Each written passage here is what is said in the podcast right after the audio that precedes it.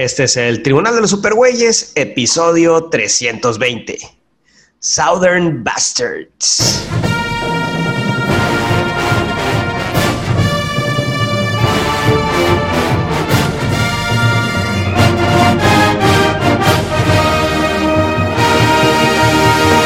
De todos los confines cósmicos del universo se reúnen con papas y chelas las más poderosas fuerzas del bien que se hayan visto.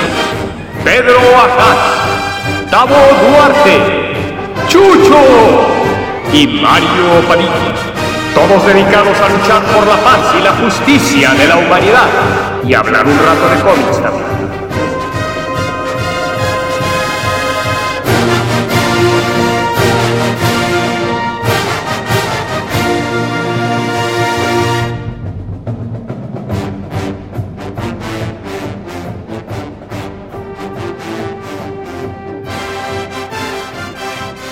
Y somos Pedro Ajad.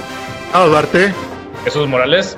y Mario Padilla. Y hoy, hoy, damas y caballeros, hoy vamos a hablar de los bastardos sureños y de la bandera confederada y de los Ah, duques caray. de Hazard y de todo eso. Pero antes, antes, antes, antes, tenemos muchos temas de qué Muchísimos. platicar porque, pues de veras, han pasado muchas cosas desde la última vez que hicimos episodio en donde, escuche, escuche, si no ha escuchado nuestro último episodio en donde an- celebramos los 10 años de los supergüeyes. Antes de todo esto, esperamos a que, a que Tavo cante Take On Me, por favor. ¿Qué, qué- no sé qué es Day con D, ¿cómo se canta, güey? Eh, ¿Puedo Day dedicar con el- D. On Me. ¿Qué? Es que estamos usando Zoom y mi amigo Tavo tiene un fondo en blanco y negro con líneas negras. Entonces Oh. parece el video de Take. On Me. fondo. Ahí está. Ahí está. Ah. Y Tavo no Todo un clásico tiene idea. animado eso. No, es- no es posible que Pero la ¿Cuál es verdad yo veo, Claro. O sea, sinceramente veo muy difícil que Tavo se ligue a una muchacha así como la del video en vivo o dibujada de las dos maneras, lo veo muy difícil. Ya ves, a, a- a través de un cómic se liga la chava, o sea, puede ser. Es Sí, más, checa el video, 10 Tavo, a ver si, si te... Todavía no pasa, Cierto. pero... Hicieron, Bueno, ya cantará después. hicieron mucho pedo de que ese video era el, el primer video animado y que la mamada, ¿no, Chucho? Pues en su tiempo estaba, este, o sea, era llamativo más que nada por eso, por la técnica que estaba trazado encima y sí estaba medio animado, se veía bonito, o sea, en su tiempo fue así, wow. Bueno, pues hablando de animación convertida en live action o live action convertido en Ah, no animación, quiero hablar de, de este pedo de Mulan, güey. La verdad es que Ok, de esas cosas, no, no hemos hablado de, de Disney casi nada, pero es que la verdad es que Ay, esta es madre que- sí lo amerita, cabrón, lo amerita totalmente. Y más que nada desde el, desde es el, que iban varias. desde el punto. No, no, no, pero es que, fíjate, Bueno, real, realmente, a ver, les- déjenme platicarles mi, Pon en contexto mi punto. y- exactamente, les voy a poner el, el contexto. El- básicamente, la, la película de Mulan ha sido un desastre para Disney en muchos sentidos. Y creo, desde mi Vale. punto de vista, creo que eh, sinceramente me da eh, un morboso gusto porque eh, creo que es un muy buen escarmiento por politizar, por querer politizar eh, un- una película que realmente no debe de ir más allá de ser una, una película para toda la familia, ¿no? Y por no y- ser nada y- original también. Y la película ha estado, o sea, está- estaba leyendo en el New York Times la, lo, lo maldita que está la película desde el principio, o sea, eh, desde la protagonista hizo comentarios... Eh, Pro Shanghai. eh, pues no pro Shanghai, sino No. eh, eh, lo hizo. Comentarios cuando Hong estaban eh, las demostraciones, porque Hong Kong se está radicalizando, el gobierno de, de Hong Kong está haciéndose, eh, antes Hong Kong era un bastión de libertad de expresión y ahorita eh, Pues el gobierno de. Hong Kong está Es con una Hong Kong es represión tremenda. Eh, Hong Kong es era colonia inglesa que era de cierta Exacto. manera independiente, pero ahorita lo van a anexar a China y como China, pues, Lo, lo van a anexar, lo, lo van, lo van a anexar. Bueno, pero eh, es, es el ahorita porque- con... pero ya, ya, ya lo anexaron desde hace lo algún tiempo, Hace mi querido años. Ya se la anexaron. Es que déjame ya, platicar ya te lo una anexaron. anécdota chistosa que Ajá. sí sabes que los Pokémones tienen nombres diferentes en cada región. Entonces Corea tenía sus propios nombres, pero ya le pusieron los nombres chinos, dice, ahora se van a llamar con estos nombres chinos y fueron a hacer un desmadre en la embajada de, de Japón, ahí los coreanos, para que le dejaran los nombres coreanos, que fue una parte de la colita, toda la Ok. desmadre de las manifestaciones que hay ahorita, y dice, no, pues dices, es pura mamada, pero que es una mamada muy grande porque no mames. Oh, Goldo. Pero, pero, pero esto qué tiene que ver con... Eso. Y también Pero- salió Hearthstone, de que salió Liberan a Hong Kong, el jugador de Hearthstone. ahí Pero, pero Ay. Tavo, los, los nombres de Pokémon de Corea, ¿qué tienen que ver con Hong Kong? Digo, de Hong Kong, digo, me confundo, perdón. La, la- Ah, bueno. Ah, de Hong Sí, Kong, no, no. ok. O sea, No, de pues que es sean asiáticos No, hay diferencias. Es como si te dijéramos a ti que eres peruano. Bueno, se me Bueno, va el avión, güey. Ok, Se me va el avión, entonces, se me cerró la- bueno, es- esta chava, la, la protagonista, hizo comentarios en donde eran a favor de la represión, a favor de las autoridades, ¿no? Entonces, eh, a fin de cuentas se habló de que, bueno, in- independientemente de todo, a, a lo mejor acababa beneficiando a la película, ¿no? Eh, de alguna manera, esta- estas madres que, que- este boicot que se quería hacer eh, en Hong Kong por la película, ¿no? Entonces, eh, pero bueno, es una película que está hecha desde su inicio junto con el gobierno chino. Y esto es importante, o sea, lo, lo que estaba leyendo es, es la cantidad de películas que se han hecho eh, buscando el mercado chino, porque es un mercado inmenso, pero desgraciadamente la, esto, eh, cuando comenzó, cuando comenzó esta película, eh, pues fue el 2015, en donde pues la China, pandemia. las relaciones de, de China eran muy, no, olvídate pandemia, pre-Trump, pre-todo, ¿no? Ah, sí, cierto, pre-Trump. Eh, entonces, Pero, es que sí. Trump se ha radicalizado y el presidente chino está muy radicalizado también. Eh, Entonces, en el 2015 no se veía como que fuera esto a ser algo que fuera un riesgo, a fin de cuentas, ¿no? Entonces, eh, sin embargo, muchas otras cosas. Sí, entonces, em, pues bueno, el, el tema es que actualmente con, eh, con el coronavirus también, en donde ha habido mucha xenofobia en contra de los chinos, y además eh, todo. Hollywood está aceptando, recientemente aceptando, eh, los límites que China le impone a ciertas películas para que entren a su mercado o que el mismo mercado chino pide. Por ejemplo, se habla de la falta de relaciones amorosas en las historias de las grandes películas de Hollywood y es porque el romance pues no se traduce bien para mercados asiáticos, entonces mejor mantener el romance fuera de estas de estos blockbusters. Eh, y como eso, muchas cosas que no se traducen bien, entre comillas, y que están acabando eh, demeritando las producciones, demeritando las películas, o sea, haciendo que el cine que nosotros vemos acabe siendo peor, ¿no? No sé si te acuerdas que eso lo empecé a escuchar cuando sacaron la tercera, me parece, de Iron Man, que le agregaron unas escenas en China donde Tony Stark tenía un sensei chino que le estaba dando consejos para la armadura. pero fíjate, fíjate que en el caso de Iron Man 3 no me parece mal porque es algo muy local para China que realmente escenas extras. a, a nivel de nosotros, no, o sea, para los mercados de acá no nos afectó, eso fue una cosa muy localizada para ellos. Entonces, ah, pues ahí Pero es sí. que también China es un mercado muy fuerte. Si te acuerdas la película de World of Warcraft que tronó aquí, fue un exitazo en China. Ah, bueno, hay un que chingo sí. y un madral de chinos compran un montón de entradas y les fue de poca madre. Y por eso ya todo el mundo está pensando, doctor Enaki, pues China la salvamos, ya mejor la hacemos exclusivamente para China eh, y realmente se nota realmente en las películas qué tan fuerte está, qué tan fuerte está China para las películas norteamericanas. Bueno, No, pues que entonces, empiezan a tomar más bien el mercado como la referencia y empiezan a condicionar la producción de las películas de esa manera. O sea, sí, nada más que Mulan, Mulan resultó el pináculo de ese problema. Ah, bueno, ¿no? ahorita Mulan es una película hecha apapachando al gobierno chino, tanto que inclusive dentro de la historia, dentro de la misma historia, eh, Mulan ni siquiera acaba venciendo al villano ella sola, lo vence con la, la ayuda del El emperador, emperador. que a fin de cuentas el Bueno, emperador pues, es la personificación del, del gobierno chino, ¿no? Pues el Jet Li, o sea, Entonces, sí, yo ni cuenta me di que era Jet Li, güey, viendo la película, que la vi por medios totalmente legales, pagué 60 claro, el paquete dólares de en prensa que nos Plus. envían para tu Facebook, consideración. Estaba Así en es. Facebook, ya si es Facebook es legal, ya no es tu culpa. Entonces, eh, pero bueno, eh, Entonces, lo que quiero, a lo que quiero llevar todo esto, independientemente de todas las eh, controversias que se hicieron alrededor de la película, como hubo, hubo un tema de que la película en los créditos finales agradece a las autoridades de una región Ujú. en donde hay una opresión tremenda a los islamistas. Y es donde ellos grabaron eh, ciertas escenas de la película.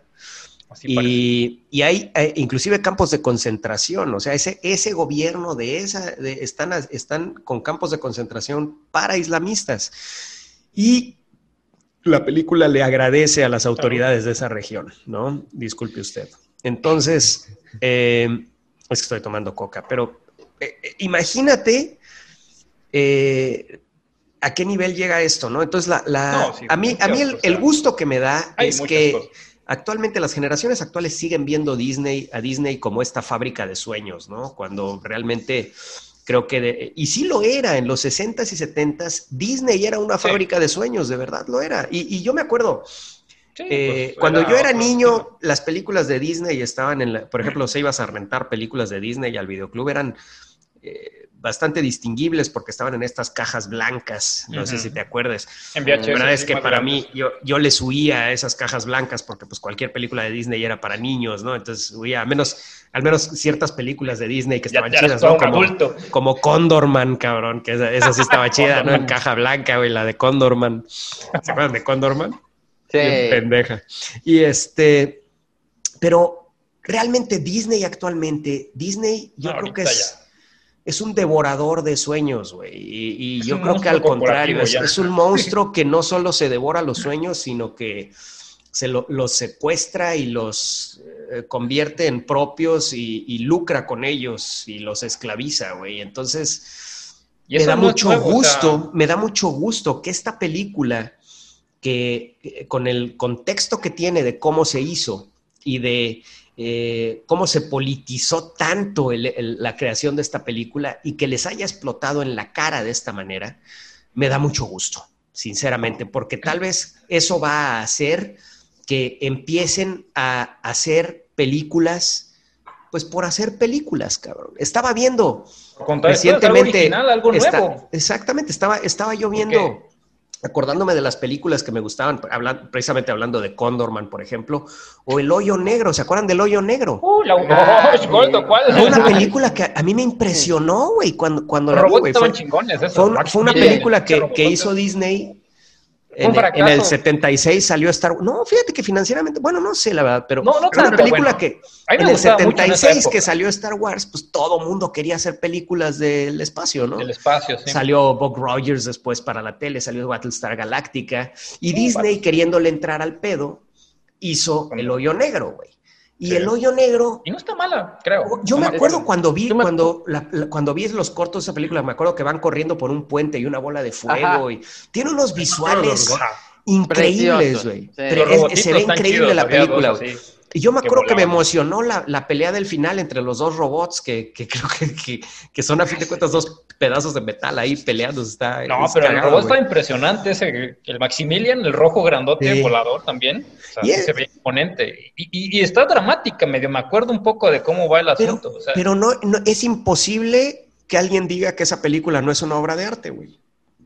Lo No, es. Y la verdad es, es que la sea, hizo a mí Disney. me gustó en su momento. Disney la hizo con todo el, el propósito de que fuera un éxito financiero, ¿no? Porque pues sí, es, eh, estaban buscando subirse al tren de Star Wars, ¿no?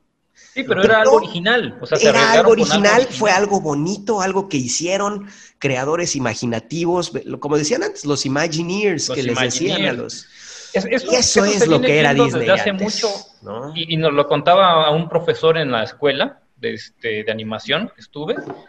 Él, él participó en varias este, producciones de, de Disney, en, en Lilo y Stitch, en otras, Ah, no mames. pero después acabó saliéndose, al igual que muchos, por lo mismo de este tipo de cosas y, y prácticas que tiene Disney, que todo se lo apropian, que todo lo vuelven corporativo y que le matan y le, y le cortan todo lo que es la, la- la creatividad al, al asunto, o sea, por hacerlo pues light para más público. Y ahorita cada vez más se nota esto con los remakes que están haciendo, o sea, de plano ni siquiera es algo original y creativo, están rehaciendo cosas que ya hicieron, metiéndoles otras ideas raras ahí, actualizándolo más o menos a tiempos de ahora. que podrían pasar, pero realmente no te aportan nada nuevo, nada bueno. Es que, es que ese es el punto, Chucho. Si fuera eso nada dinero. más, si fuera eso nada más, pero no.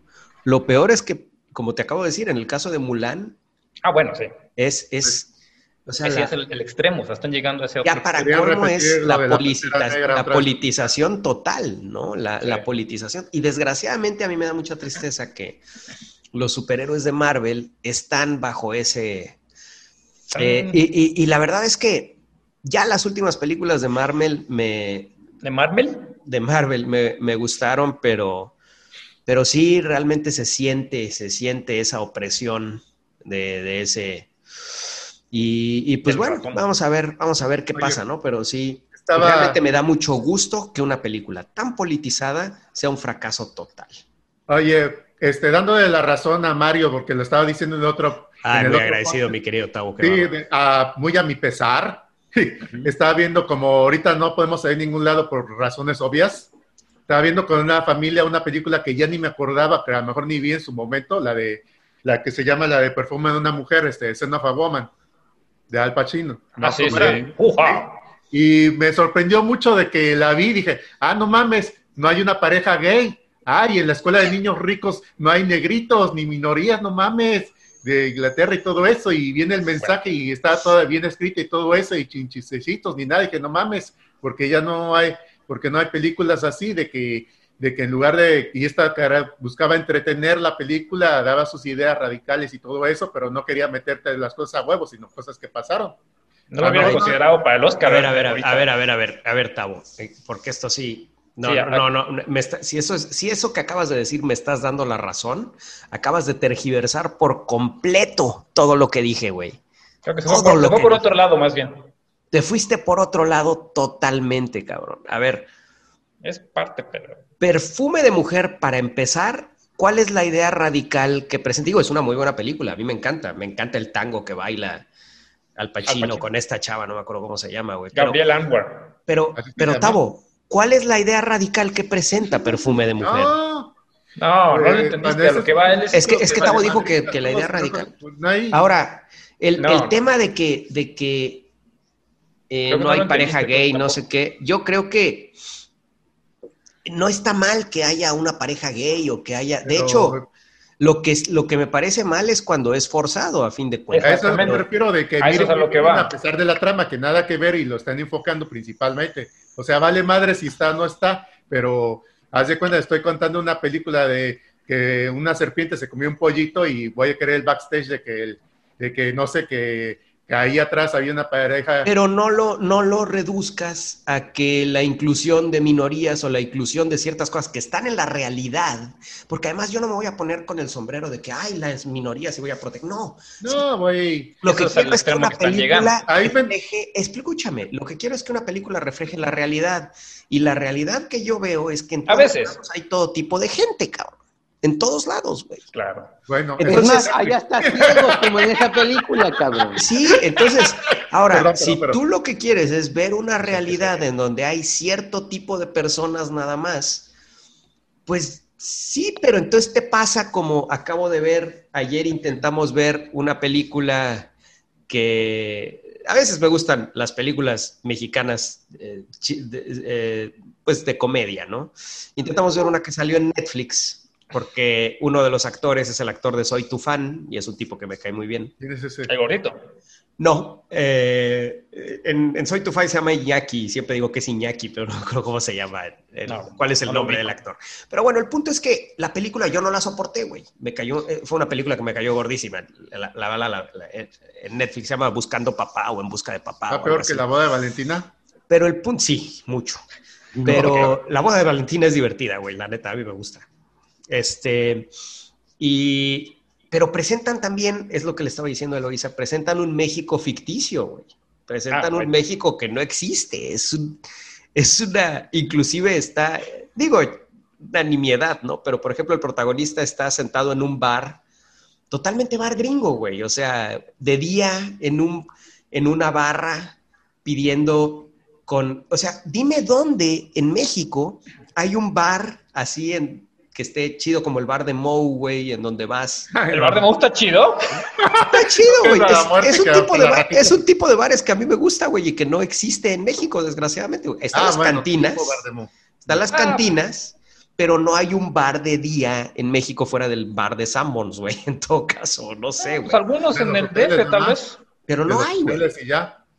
Entonces, y eso, entre otras cosas, ¿no? O sea, la, la niña no pasa por, él, el- el- por ella el camión de la escuela y ella se va en bicicleta brincando junto al camión, güey. En el DF, no, mames, güey, ¿En el por DF? Dios. O sea, presentan un Bueno, México puede, ficticio. pero- Entonces, si tú quieres ver Bueno. eso, Tavo, pues bueno, No pero la verdad es que yo prefiero, No me, me eh, avise. prefiero algo. También lo que- estás encasillando. No me encasilles, sí. Bueno, pues es lo que acabas de decir, cabrón. No, güey. No, güey, es que no me estás es más bien entendiendo el mensaje. rollo. Es otra cosa. Es O que que con un rollo y con muy- otro rollo y que no vale la pena meter ese rollo cuando no va con el otro. Vas a ver unos zapatos y no vas a ver una, no vas a ver unas zanahorias. Sí, pero el, el- el pedo con Mulan no es el pedo inclusivo. El pedo No. con Mulan es la Hay otros. política.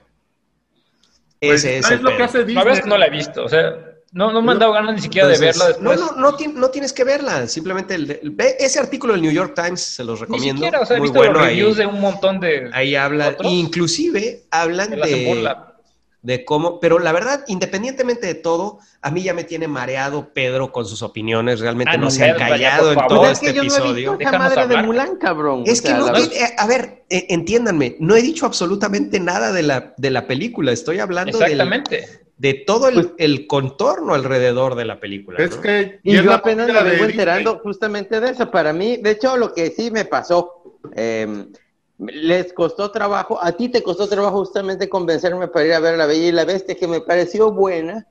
Este, pero Ah, bueno, remake. pues des- después de ir a ver El Rey León, que ahí sí me pasó de que, bueno, estoy viendo una versión de- diferente de algo que ya había visto, o sea, como para qué pierdo Sí, mi pero tiempo mira, por ejemplo, La Bella y la Bestia y El Rey León son, eh, especialmente El Rey. León, pues sí, es una película que está hecha exclusivamente para, para recapitalizar y además es una película que yo no, nadie entiende realmente cuál fue el propósito de, de hacerla como la hicieron, ¿no? Con los Dinero. animales inexpresivos totalmente, ¿no? Pero lo peor es que fue un éxito financiero, ¿no? Pues Pero sí. dentro de todo, la hizo John Favreau y pues la, a fin de cuentas sus decisiones fueron sus decisiones, punto, ¿no? El problema con Mulan menos. ¿eh? es que las decisiones de los que hicieron la película fueron influenciadas totalmente por el gobierno de China. Y la- lo que sucede dentro de la película es influenciado al 100% por el gobierno de China. Yo no la he visto, pero no sé si ¿No? sea totalmente Entonces, influenciada eso es por el lo que gobierno está gravísimo. o para ganar el mercado chino. Yo creo que Las más dos cosas, las, Las dos, dos cosas. cosas. De hecho, el, el- Porque el gobierno chino es malos- pura propaganda. No, no, no. de- de- bueno, le- lean el, el artículo del New York Times, se los recomiendo ampliamente, este- para que se enteren cómo está el pedo. Y Te digo, ya he visto un montón es de que- reviews. Es que qué bueno que la película fue un fracaso, porque si esto hubiera sido un éxito, se hubiera convertido en una tendencia en Hollywood. Que al parecer porque ni siquiera si- estaba si bien la película- o enfocada hacia el Si, mercado si chino. la película, eso es, y, y a- eso es a lo que quería yo llegar. Si esta película de Mulan hubiera sido un éxito financiero, se hubiera, y todavía hay el peligro definitivamente, ¿no? Pero eh, hubiera sido la primer película de una ola de películas hechas 100% con la influencia del gobierno chino. Entonces, eh, vaya, qué bueno, qué gusto me da que la película fracasó por completo. Oye, No de, no hecho, eh, verla. escuché una, una anécdota por hace- ahí. Es lo que creo que hace Disney porque se está, está monopolizando o se está apoderando de los movimientos o causas de ahorita para decir de que nosotros somos iniciadores y buscar la manera de lucrar de ellos en lugar de andar buscando un cambio, son como parásitos o que sea para apoderarse de eso, de lo que no pueden comprar, para decir que soy este movimiento y si no estás de acuerdo conmigo estás totalmente mal. Pues Sí, eh, o sea, el, el objetivo era, era eh, quedar bien con todos, ¿no? Con lo- eh, en el mercado Y de acá quedaban como incluyentes, como que estamos haciendo, estamos, Claro. eh, la- a- a- estamos halagando la cultura china, en fin, y con los chinos iban a quedar bien porque pues iban a quedar bien con, que el, con el gobierno y con todo lo que, con que aceptaron todo lo que el gobierno pidió para la Y película. ¿no? sabes que en China Entonces- hay como un cierto límite de películas estadounidenses, creo que me parece que eran como Extranjeras. 15, que tienen que entrar, creo que y hacen un chingo de bar, obviamente, Como porque son seis. chingo ¿Cuántas eran, Chucho? Como seis nada más, creo. Sí, como sé que eran muy poquitas y, y a huevo quieren entrar y es, es un barote, como ya te dije, World of Warcraft fue un exitazo allá y, y han sido muchos casos así de todas las de, de Marvel que han pegado muchos. Les dijeron que la de Star Wars, la última, fue fracaso en China, según que le echan la culpa porque no conocían a Star Wars. Pues porque en parte tiene que ver las eso. primeras. Yo no sé las cosas, yo no me dedico a eso, no soy mercadólogo, pero para que veas eh, la fuerza de ese... Ok, Tao. Y a lo mejor si fuera... Sí, sí, sí. programador nada más. Ok, Tao. Ahora, bueno, pues ya, este- terminemos el tema. Ah. ¿Qué ibas a decir? ¿O querías decir algo, Ah, ah, Pedro? no, que en este caso lo que hizo Disney fue, dicen que justo lo contrario que hizo en su tiempo Francis Ford Coppola, que para la película de Apocalipsis ahora le pidió prestado varios helicópteros al gobierno de los Estados Unidos y les dio un guion falso. Donde se No, supone bueno, que hablaban bien de Estados Unidos y a la hora de la hora, changos, la película se los acababa. Entonces, bueno, eh, aquí fue al revés, ¿no? Pero bueno. Ojalá si hubiera sido con la de Transformers. Ah, No. pues esas. También. En fin, eh, es leyendas Sí, no. urbanas, ¿no? Bueno, entonces. eh, Pero sí, es muy obvio todo eso. Sí. Ya- Eh, ya hagan otra cosa, ya, pasando a cosas más eh, eh, menos eh, políticas y en fin.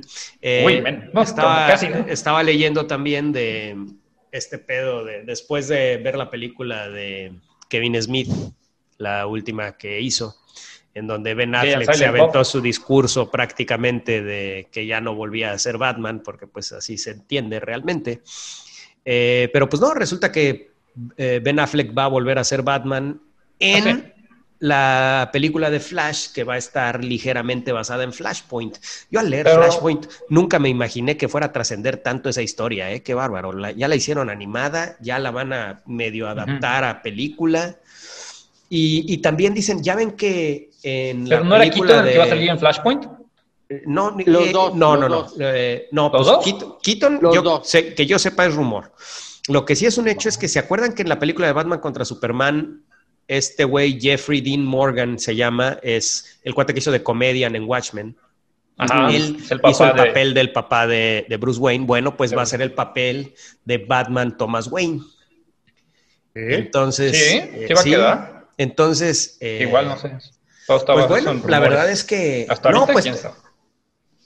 Chucho, es lo, es lo que dijeron en la madre esta de. Ah, lo acaban de decir. No, es que no la vi, la, la, la El fandom. DC Fandom. Bueno, pues por eso les estoy diciendo, hombre. Ah, perfecto. Fíjate que vi la les estoy dando la, Pero- la- Ah, bueno, pues es que eso di, o sea, en el fandom acaban de decir que Entonces, el punto es que eh,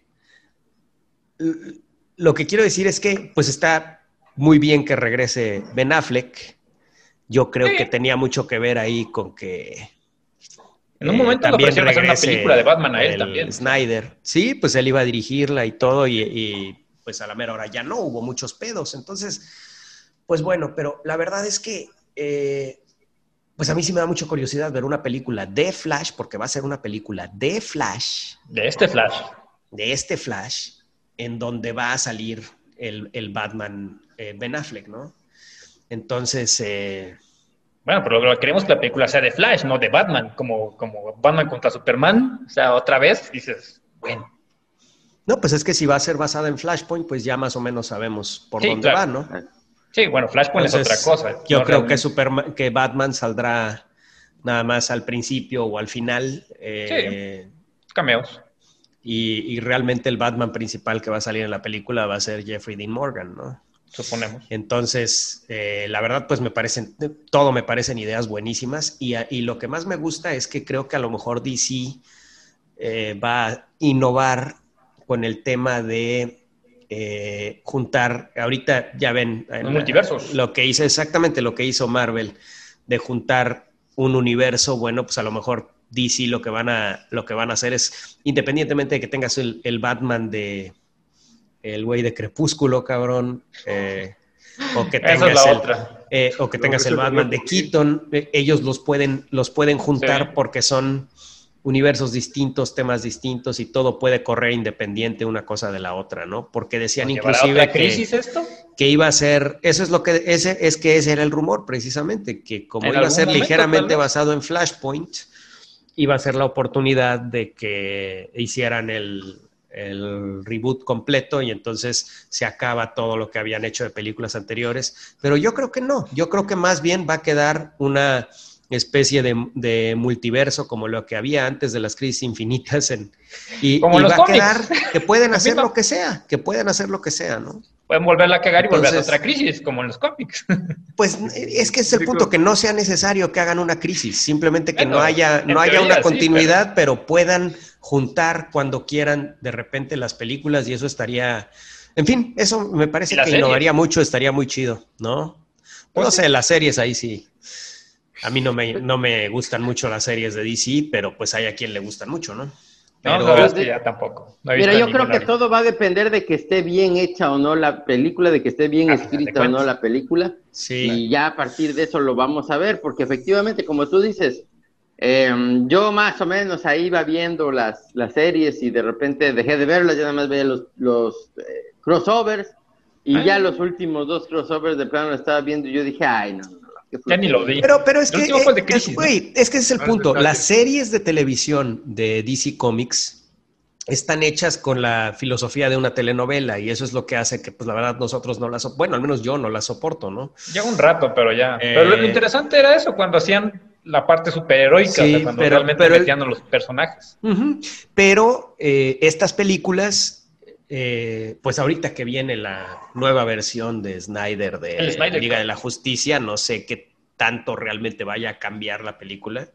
Pues algunas cositas parece que sí. O sea, ya, Eh, ya por ahí salieron en el tráiler, se ven algunos Sí, avances. salió Darkseid y en fin, pero creo que, que probablemente vayan a, a revivir y a sacar del fango al universo DC en el cine y más que más ahora que, que Marvel y Disney están votando totalmente la, la batuta. En el cine. Eh, Sí, están, están eh, definitivo. Y, y creo que si, si Disney viene y, y empieza a hacer películas o sigue haciendo películas estilo Capitán Marvel, por ejemplo, en donde de nuevo agenda, en fin, no. eh, eh, eh, sí, entonces creo que, ver Wonder Woman a ver qué tal creo, sale. creo que DC va a, a tener un resurgimiento, ¿no? Y eso me dará mucho gusto que DC tenga un resurgimiento. Pues estuvo ¿no? muy buena la de la de Eh, Shazam, Capitán Marvel estuvo muy buena y la de Muy buena, muy buena, Shazam, buenísima, muy buena.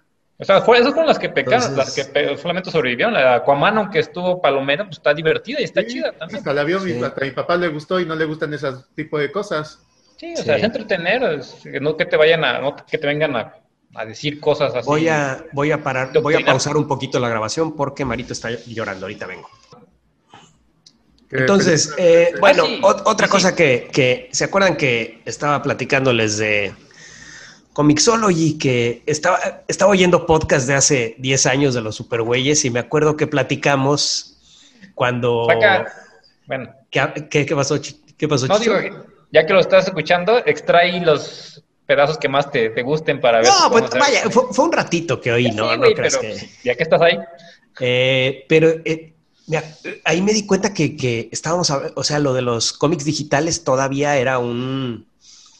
eh, que se vendieran cómics digitales era algo que no existía, ¿no? Que, que- fueran a vender cómics digitales. Y me acuerdo que yo, eh, pues, me acababa de comprar la primera iPad y yo decía que se leía increíble y que iba a ser... Y, y, de- y después de eso, pues, salió Comixology, ¿no? Eh, y pues bueno, ahorita eh, Comixology pues igual está tomando el mismo, eh, el mismo camino de Netflix eh, con sus Comixology Originals. La, nada más que la diferencia es que son cómics que están, que son totalmente propiedad de los los autores. autores. Ok. Ah, Eh, a veces pagan porque se hagan o a veces le compran un, un, eh, un, un cómic a un autor para que sea exclusivo de Comixology. ¿no? Uy, Eh, pero el punto es que, hicieron sociedad con Dark. Horse para vender los cómics eh, impresos, ¿no? Para que Comixology Originals ah, sean ¿Se impresos. Y eh, eh, esto se me hace rarísimo porque es la primera vez que Comixology se asocia con una de las cuatro grandes, ¿no? sí, Eh, para todavía. para Llegando una, o sea, ya, ya trabajando como, pues prácticamente como editorial, ¿no? Comixology. Entonces, em, realmente Comixology últimamente a mí me, ha eh, decepcionado mucho, pues principalmente, vaya, Amazon, desde que fue comprado por Amazon, pues ya eh, cambió por este completo. El corporativismo está matando todo. El corporativismo está matando todo. Eh, y, pues sí, eh, eh, Comixology cambió por completo a partir de que fueron comprados por Amazon. y, y, pues sí, Amazon está matando todo tipo de negocios físicos, ¿no? Todo tipo de tiendas, todo tipo de negocios sí, ladrillo y cemento, ¿no?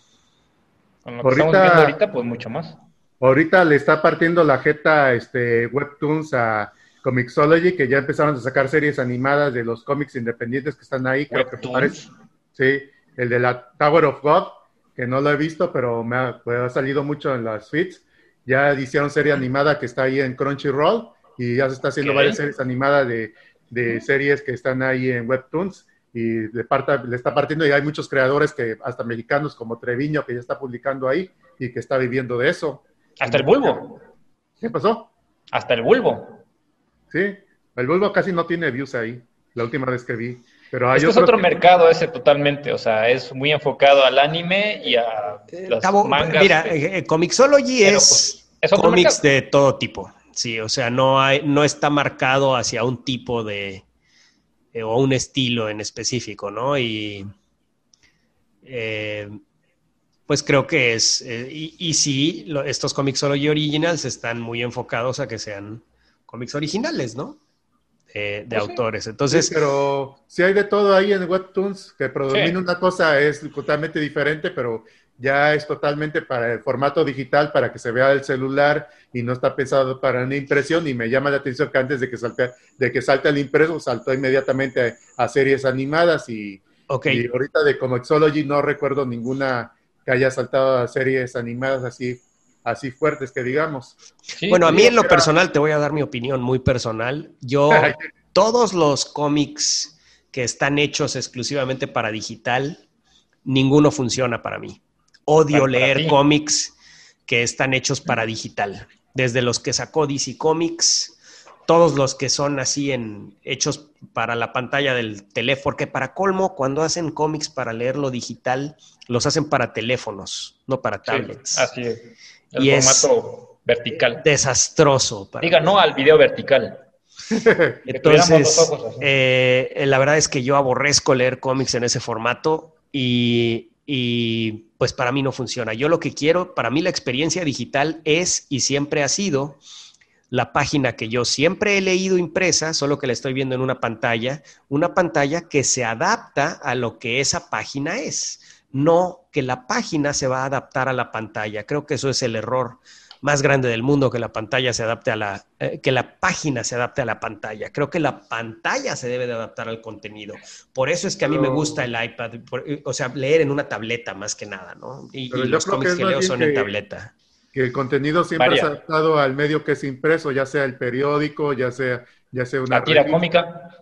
Ajá. Yo me acuerdo que estaba leyendo que antes, los, antes que hubieran cuentos, había como unas cajas así, que iban contando la historia, e iban pasando los paneles así, unas cajas, unas tablas de cartón, y, ahí se y así se iban en los pueblos. dije, no mames, era la primera. El Nickelodeon. ¿Cómo? ¿Nickelodeon? pues maneras de... Nickelodeon, o sea, los que veías así en la, por un, por un níquel, veías la... Ah, las las maquinitas pues, esas. Vaya, ok, pero por algo es que medios vienen y medios van pero pocos medios realmente perduran y se quedan como el estándar, ¿no? Y creo que la página de cómic y el cómic, como lo leemos, por algo es el estándar, porque creo para mí es la manera más cómoda de leer cómics, ¿no? Como medio impreso, todavía se mantiene de esa manera, pero como medio digital, pues sí, han, estado experimentando mucho desde el inicio de que, como dices, desde cuando se empezaron a, proponer. Y nada ha resultado, ¿eh? Y nada ha resultado totalmente. Eh, yo creo que lo mejor. A mí, a mí tampoco me gusta este formato, pero sí se ha popularizado demasiado. O sea, este formato vertical. pero nadie. yo creo que se ha popularizado, pero nadie realmente ha logrado que, perdure. O sea, no, no, pues no. Sigue. Bueno, eso lo estamos Todavía sigue, todavía, eso no podemos decir nada, este, dímelo en cinco años, diez Está- años. ajá, exactamente. No, está- Tavo, no mames, ¿cómo crees, güey? Esas tendencias, sí, eh, o sea, que algo se convierte en estándar sucede en menos de un año, güey. O sea, no mames, Tavo, por Dios. Sí, Vaya, más que pero todavía aún ahorita existe, desacelerado. o sea, por está favor, güey. Las Esto cosas sigue- suceden rapidísimo, güey. Como que en cinco, no, hombre, en cinco años, olvídate. No, el punto es, para, para mí, yo creo que, que realmente, y por algo se siguen publicando los cómics así, yo creo que la mejor manera de leer, de leer un cómic digital es en una tablet, ¿no? Definitivamente, en una tablet que, es- que sea del- de la forma de una, eh, de, una publicación impresa, claro, de una publicación impresa, ¿no? Pero así Entonces- grandota para que la vea Pedro así. Sí, que- no, pues del tamaño de, un- de un- de una tablet normal, güey. Se lee comodísimo, cabrón. Aquí el experto en cómics digitales siempre quiso una tabletota así. Sí, para una tablet ver. grandotota, porque pues, bueno. No, Entonces- ya lo. Pero bueno, independientemente de eso, lo, lo- lo trascendente de esto es que, es que Comixology está trabajando desde hace tiempo como editorial y ahora ya está asociándose con una de las cuatro grandes. Entonces yo creo que no va a ser lo, lo primero que pase, seguramente Comixology va a empezar a incursionar más con, la- con las cuatro editoriales grandes. Y, y probablemente empiezan a agarrar más, más mercado y, y- y a lo mejor empiezan a convertirse en una de las, la quinta editorial más importante de cómics y empiecen a jalar, porque yo creo que eso es lo que están buscando con esto. Ellos lo que están buscando es atraer autores a que publiquen con ellos. Entonces, eh, y Como sí Netflix, tienen, que dices que tienen una línea, sí, y tienen una línea muy clara, sus cómics eh, son, eh, no son de superhéroes. Ok. Eh, son, pues, todo tipo de historias, güey. Algo interesante que estén sacando que valga la pena realmente. Mira, Ah, la pues, verdad, ¿cuál recomendar? Comixology. El mío está en Comixology. Yo Ahí está, como- mira, Bill Adventure. Pues, Sí, no, pero, pero estoy hablando de los que tienen el sello de Comixology Originals. ¿no? Ajá. Si tuvieras contrato con Comixology, tal vez. Exactamente, no, no es. Porque sí, o sea, realmente cualquier, cualquiera que haga un cómic puede subirlo en Comixology, igual que puedes tú subir cualquier eh, contenido literario en Amazon. Eh, La plataforma mexicana. pero, no, pero eso no quiere decir que es Comixology Original lo que va a estar. des- No, no, no. Claro. O sea, esto es, es- son eh, contratos que ya Comixology tiene con estos autores desde el principio y, y son... Entonces sí, creo que, directo. creo que, bueno, que vale y- la pena el checarlos. Y, pero, Pero, ¿cuál ¿has visto recomiendas así que te No, parezca? así es como- que, es que la verdad es que no los he leído, cabrón. Lo que me llama la atención aquí es, el, es que. Comixology esté trabajando como editorial, cabrón. Ah, ¿no? pues está interesante, pero pues a final de cuentas, como dices, el contenido es lo que te va a dar, porque contenido hay un montón, o sea, y se sigue produciendo. Ah, ahora, lo que sí, lo que sí te puedo decir de lo que he leído de los Comixology Originals son eh, historias contenidas. Eso sí. Sí.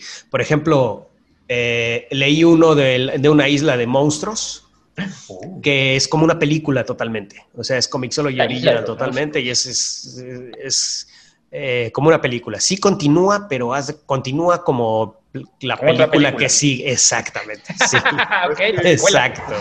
Hacer un Es- cómic es, es- muy difícil. y Mira, no es que puedes es, es- no es esta onda.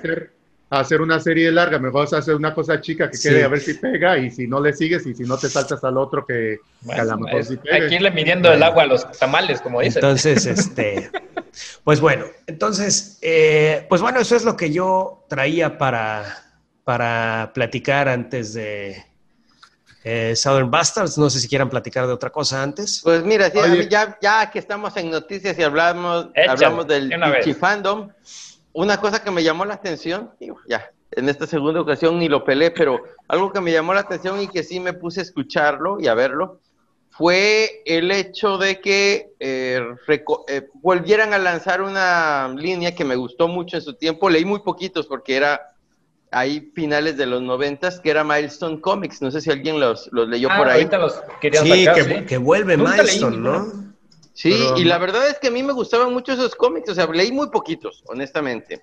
Muy, muy pocos, pero todos estaban muy bien. Este, eh, es- eran, claro, eh, cuestión de poner héroes negros, pero independientemente de que fueran héroes negros, lo que me llamaba la atención era que el que sí leí desde el primer, los primeros tres números fue Hardware, se veía muy bien, Hardware. estaba muy bien, muy bien escrito. y por ahí leí números ¿De qué sueltos. y lo, que, lo que me gustaba era de que, mm, aunque era un número suelto, le entendías bien a la historia, estaba accesible, te interesaban los personajes, eran situaciones que eh, eh, eran llamativas, entonces, bueno, eh, ahorita el hecho de que agarren a, a parte de esos creativos, algunos ya hasta mu- se murieron, los pobrecitos. McDuffie. Ajá, exactamente. McDuffie que hizo la serie de televisión de Static Shock y Static varias Shock. series de animadas de DC Comics, como la como Ben 10 y escribió varios capítulos de la Liga de la Justicia que Órale. impulsó mucho a los héroes negros así y Sí. trabajó mucho para cómics de DC Comics que yo me parece que está muy feo que la continúen sin este güey o no sé qué, porque obviamente era parte del equipo del hombre de acción, que era los que... Pero pues ya se murió, cabrón, o sea, no, ¿Qué pasó? no, no. Ya se murió, ¿qué quieres? O sea, este, Dwayne McDuffie ya murió, y bueno, pues sin embargo hay, hay este, otros creativos, por ejemplo, Hodlin, ay, no me acuerdo ahorita el nombre de, de- pero pues es el que escribió esta serie que nos gustó mucho de Black Panther, la que dibujó John Romita Jr., y bueno, pues ni más ni menos que hasta productor de esta, de la película de Quentin Tarantino de eh, Django Unchained, o sea... Bueno, pues me da mucho gusto porque eh, hay toda una serie de autores que están ahí trabajando, que algunos son los de antes, pero bueno, pues por ejemplo está Reginald Hodlin que mm, escribió una serie de Black Panther que creo que a todos nos gustó mucho, que los primeros números la, la dibujó mm, John Romita Jr., es además productor de... eh, Ah, la cine. que, la que es como una película, ¿no? Sí, sí, sí. Y él es productor de Sí. cine, él produjo la de Django Oh. Unchained, la de la de Tarantino. Entonces, bueno, la verdad es que son personajes que estaban muy bien llevados, que estaban muy bien planteados y que, bueno, pues está chido que algo que a lo mejor no eh, se murió en los noventas, yo siento, porque había demasiados cómics. O sea, cuando hubo esta crisis de los noventas, en los noventas había demasiados cómics y de repente pocos compradores. eh, porque dejaron una de de las salir, cosas ¿no? que se fue. ¿Eh? Dejaron de salir de esa editorial porque yo desde un- después de un rato ya no los volví a ver. Sí, te digo, se murieron, la verdad, o sea, dejaron de sacar cosas, este, justamente cuando entró la crisis en los noventas, que de repente los cómics se comenzaron a vender en una décima parte después de que, pues, toda esta cuestión de las portadas extras y todo hizo explosión, Mm. hizo boom. Entonces, bueno, ahí fue donde se fueron y, sin embargo, te digo, pues la otra vez todavía estaba releyendo alguno de estos cómics y, y se me hacían bastante buenos. Digo, no hay manera de conseguirlos, ya sabes, el torrentazo por ahí. Y Paquete de prensa. Estaba, ajá, estaba releyéndolos y la verdad es que son muy buenos. De hecho, es más, ahorita esta semana que vienen en DC van a sacar este, recopilaciones de lo viejito. Van a estar sacando cada semana recopilación, una recopilación de lo viejito, pero que además está, están muy buenas, vale la pena. ¿Cuál lo nos puedes recomendar de Milestone. ¿Eh? ¿Cuál nos puedes recomendar de Milestone como para leer? Pues te digo, mira, a mí Una. me gustaba mucho Hardware, Hardware, que ese ok. lo leí los primeros ¿Y de qué tres, cuatro números. ¿Eh? ¿De qué trata? Pues es un científico eh, negro que, bueno, pues está eh, haciendo cuestiones para cyborgs y todo, se da cuenta que es una corporación ojeta y entonces, bueno, pues usa lo que está desarrollando para pelear con esa corporación y ya, de paso, Ok. Eh, combatir el crimen, etcétera, porque hasta lo quieren incriminar que a la compañía le quiere robar ideas que, pues, que les estaba dando. Entonces, bueno, eh, por ahí está también otra persona que se llama Icon, que es como el Superman de ellos, este, pero también tiene su sidekick, que es una chavilla. De ellos. Sí, pues es como que la versión de Superman, pero la cuestión es que es un, él sí es un alien completamente, es como el, una combinación entre Superman y... El detective marciano. El detective marciano. Ah, Ok. y tiene como su sidekick una adolescente. Y la verdad te digo, lo que tenía de, de padre era que independientemente de que eran historias que a lo mejor decías, ay, bueno, están medio fusiladas, las situaciones y los personajes eh, estaban muy bien llevados. Estaban En, muy- en otro contexto. Exactamente. Entonces, bueno, eh, y, y te digo, ahorita hay eh, tanto el dibujante, que ese sí es el que dibujaba hardware, como eh, este escritor Reginald Hodlin, pues eh, parece que va a estar bueno. Entonces, es una de las cosas que sí me gustaría ver y que creo que vale, va a valer la pena seguirlo. ¿Algo que ver de Reginald Harding con Reginald Hargreaves?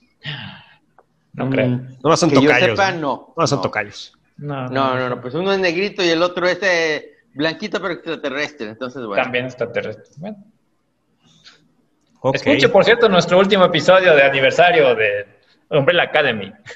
Ah, sí. Y Así bueno, está. Chucho, Chucho, ¿qué nos ibas a platicar? ¿Qué leíste? ¿Qué dijiste?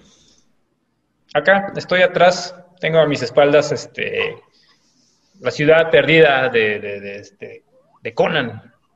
Es un, es, un, es un libro que estuve leyendo ahorita. Es, es un libro de Conan, está basado en este, en una historia corta de Robert E. Howard, o sea, las originales. Se llama Red Nails, Clavos Rojos.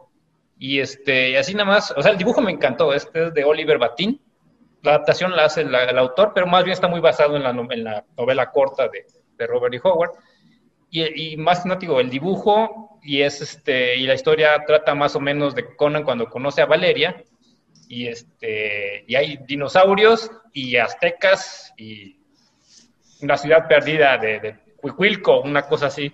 Está Cuicuilco. muy ambien- Cuicuilco está está muy por allá por el sur, en el DF, creo. Totalmente, Cuicuilco. o sea, es- totalmente estás viendo, este, ah, y aparte hay unas muchachonas así, o sea, muchos encuerados por, por lo mismo de, la- de los sacrificios humanos y está, está bastante Ah. interesante, son dos números nada más, pero el dibujo está genial y la historia está interesante, o sea, definitivamente creo que, que vale la pena este, checar este Red Nails de Conan, Conan el Cimeriano, acaba de ¿Qué, hace qué editorial es? Creo que lo saca Norma, me parece. Porque Oye, Chucho, andas, muy fan de Conan últimamente. ¿Tú qué pedo, güey? Pues he visto ¿A qué se algunas, o sea, han salido chidas, o sea, prácticamente porque... Oye, pero Norma, Norma ha de estar No, reeditándolo, no, ¿no? No lo puedo asegurar realmente porque, pues a mí me llegó el paquete de prensa, este, Ajá. pero aquí si lo buscamos tantito podemos ver que lo imprime, no me acuerdo quién imprime, la verdad. Pero este, no, no te puedo decir realmente. Ya te lo, te lo buscaremos, pero es Conan el Cimeriano, de las últimas que están saliendo ahorita. Ok. Tavo, tú no tienes nada que. Pues tengo cosas medias tetas. Este, voy por Uy, lo más tetas. porque lo más pesadón. Digo, este, ñoñas, ¿qué Tetas quieres de- A ver, a ver. Ya que Tetas. estás tan. ¿Eh? Tetas, tetas, porque no quiero decir las cosas más hardcore. Tetas, tetas. ¿no? A ver, teta. Ah, Ya, tú- ya tienes las cosas más hardcore no son tetas, tetas, son vaginas y vaginas. No, es que no quiero hablar de lo hardcore y lo más, y lo más. Lo Extreme. Tavo es extreme. pues O sea, no es softcore nada más. Hay tetas, pero es softcore. Sí. Lo más soft. Exactamente el día de hoy. Exactamente el día de hoy.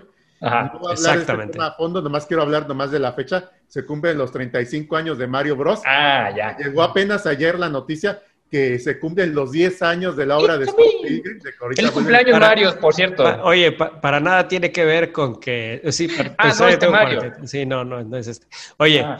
te digo que para nada tiene que ver que sacaron ahorita eh, para Switch los tres juegos de Mario super refritos, güey, y se los están ensartando a la gente en creo que 1800 varos o algo así. Sí, sí, sí, juegos viejos, güey. Pero el en nuevo. Tu computadora, cabrón. Pues hicieron lo mismo con el Ay, de. Super Nintendo cuando lo sacaron para el Wii. Es un precio entero, o sea, ya después de pensándolo, pero ya la conversión de aquí de, de dólares son como más de 500 varos de impuestos.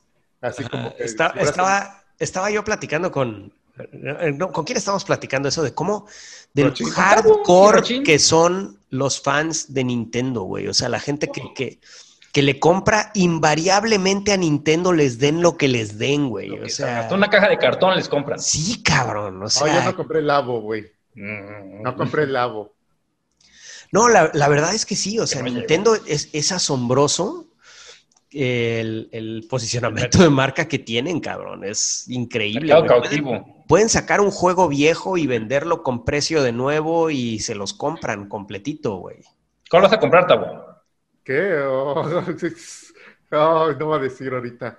Estoy jugando la otra vez el, el Mario Star que lo sacaron gratis para el Switch y me entretuvo bastantísimo rato. Creo que lo puse un ratito en stream y que me entretuvo más de esos juegos que ahorita puedes gastar como 1600 pesos, algo así. Fue un juego muy sencillito, divertido, porque luego hasta me molestan ciertos juegos que parece que nomás estás viendo la película y no estás jugando el mugre juego. Pero pero ya Sí son cuestiones de cuestiones personales, pero hablando de otra cosa, este, me sorprendieron tantos años. Yo me acuerdo en los noventas que dije, no mames, qué viejo cuando salieron los cómics de Marvel Comics, que se cumplían los 35 años de Marvel, o eran los 40 en los noventas. no sé si se recuerdan bien que todos tenían, la, tenían ahí el logotipo a los 35 años de Marvel. Ay, no mames, tienen tanto tiempo los cómics de Marvel. Y ahorita que estoy viendo los 30. ¿Qué pasó? Sí, en los 90, por el 92 más o menos. Y ahorita que estoy viendo lo mismo, pero con Mario Bros, no mames, me llegó la edad y, y está refriteando estos juegos, pero este acaba de salir ahorita, el Mario Galaxy. ¿Ya te llegó la edad? Y Mario Galaxy apenas salió ahorita y lo tengo todavía. Y digo, no, ya Mario Galaxy tiene como 10 años. Y no mames. Y, y como que estaba viendo retrospectivas y así lo estoy viendo en varias cosas, como Marvel Civil War, que ya tiene más de 10 años y yo lo tengo súper fresquecito en la mente de que como que apenas salió, independiente de que era bueno o malo, pero... Lo bueno es que a Chavo, digo, a Tavo todavía en la calle le siguen diciendo, oiga, oye, Chavo. Joven. Oye, joven. el muchacho, dicen el muchacho. El muchacho. me estás escuchando? Todo es relativo, güey. Todo es relativo. Si te lo dice alguien de 80 años, pues sí. de 60 años todavía. Bueno, es que todavía lo pueden confundir. A ti, definitivamente no, pero. todo, todo es relativo en la vida. Todo, todo es relativo, pero estoy diciendo. Qué profundo, Tavo, qué profundo. Así es, qué profundo, mi querido Tavo. bueno, pues ya vamos a hablar de. No lo veo tan mal, o sea, hay mucha gente que ni jugó esos juegos, que no tiene ni mugre idea de, de cómo emular un juego o verlo de forma no legal. Claro, para las nuevas generaciones. lo que nos están ensartando mucho son los mugres y cómo subió el, subió el dólar, pero yo digo, si los hace feliz, pues que los compren, no hay, no hay problema. Si, les hace feliz, que se ensarten lo que quieran. Ajá, ¿qué quieres? ¿Que me lo gaste, que lo gaste en prostitutas y juegos de azar y alcohol? O otra cosa que pues Si eso te hace feliz, como dicen. Pues sí. Pues para todo, puedes gastar muchas cosas. La otra estaba discutiendo que si rentamos una sala de Cinépolis para jugar Mario Kart y te sale Bueno, estábamos discutiendo, realmente era algo muy unilateral por parte de Tavo. Sí, sí, sí. Digo, una sala de Para Tavo era una discusión grupal. Sí. Tavo quería jugar Mario Bros. en pantalla gigante, sí. lo que quería, nada más. Ah, sí, güey. Te sale más barato que rentar un yate y, ir a chupar al mar. Ir a, pues definitivamente, o sea, la verdad, o sea, si, si, si me vas a escoger, pues creo que está más chido el yate, ¿no? Bueno, no sé. No, no está chido, eso es lo que te digo. Ah, no, depende de que alguien vayas, claro. Ah, Ay, ya he ido varias veces en yate. Sí, sí, dice que no, que no, no, está chido. No, está chido y apesta dice la parte. Apesta dice, oye, pues a qué yate te subiste. Yo creo que no era yate. Eso no era un yate, eso era. ¿Cómo no? Era de fibra de vidrio. Tenía motor fuera de borda. Era el Margot 1. Margot 1. Por cierto, ya lo vimos.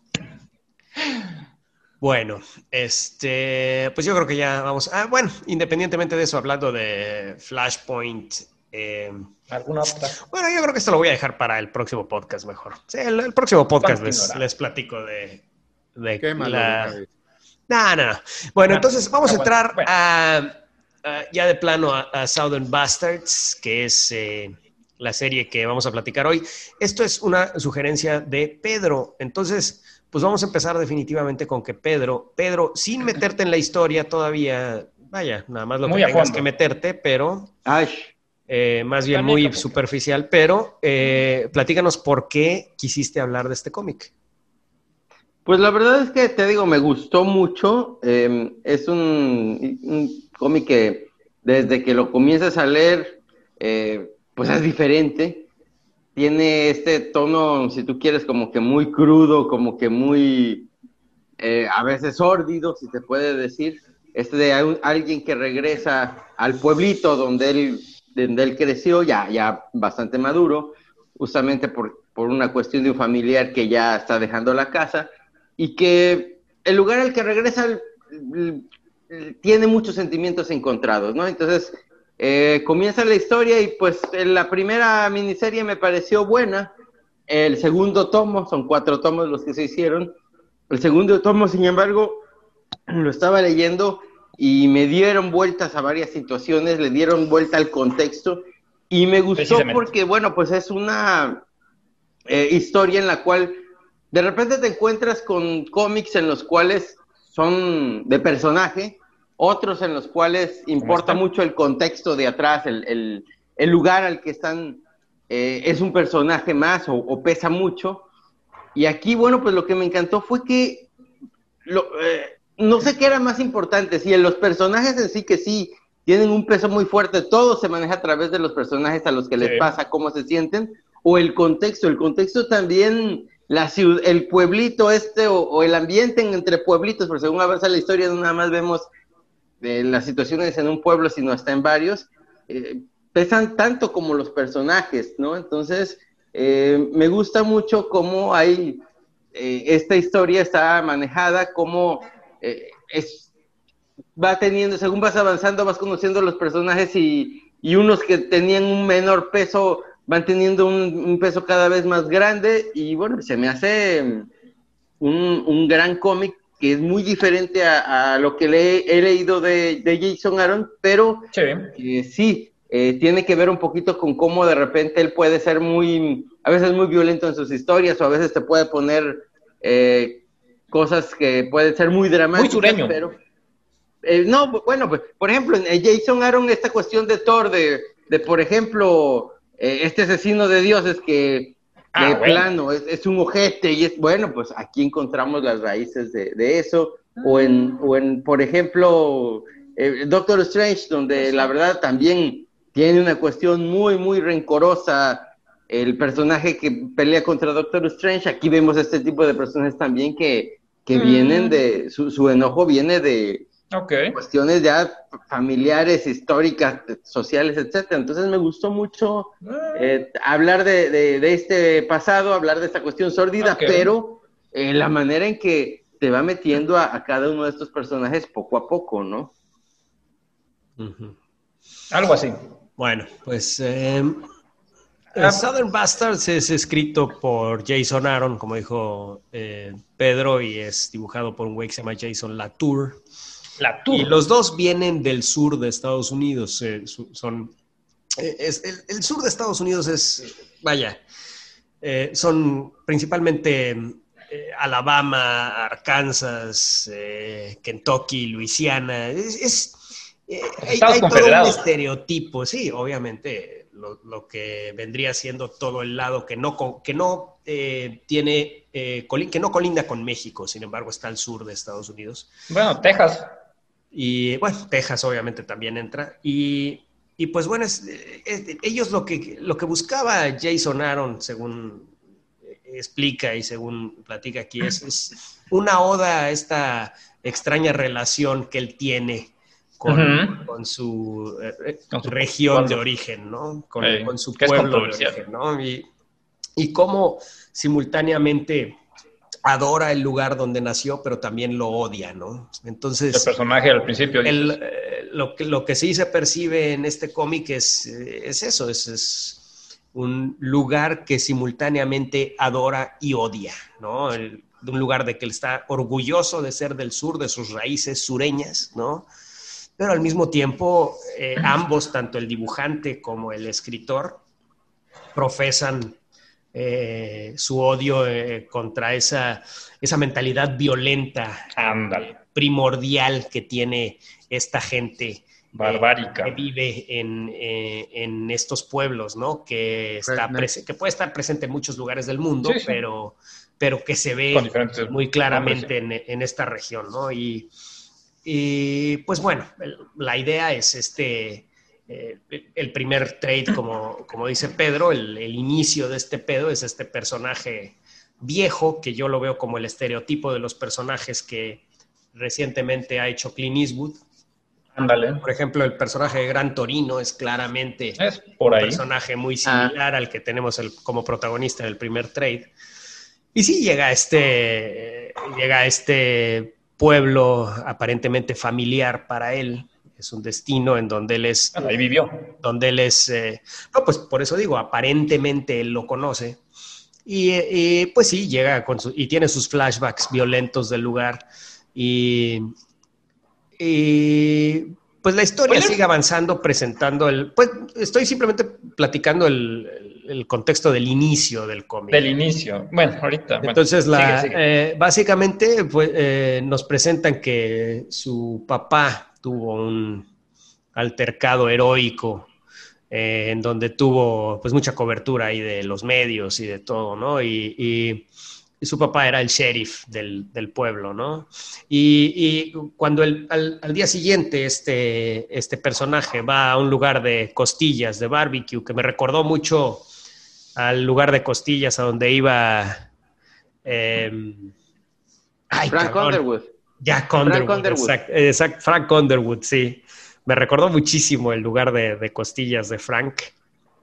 Eh, y lo reconocen, que él era, él era Earl Tubb, que era el, el uno de los defensas más al parecer es yo no sé nada de fútbol americano este este cómic tiene muchísimo o sea la línea que une todas estas historias es el fútbol americano bueno ni tanto eh, eh o sea realmente no pues sí es... te da un poco de contexto pero no se clava mucho en lo que es es importante. En, en, en importante. ciertos, en ciertos capítulos pero, sí se clava mucho. Sí, sí se clava en ciertos, en ciertos sí, capítulos.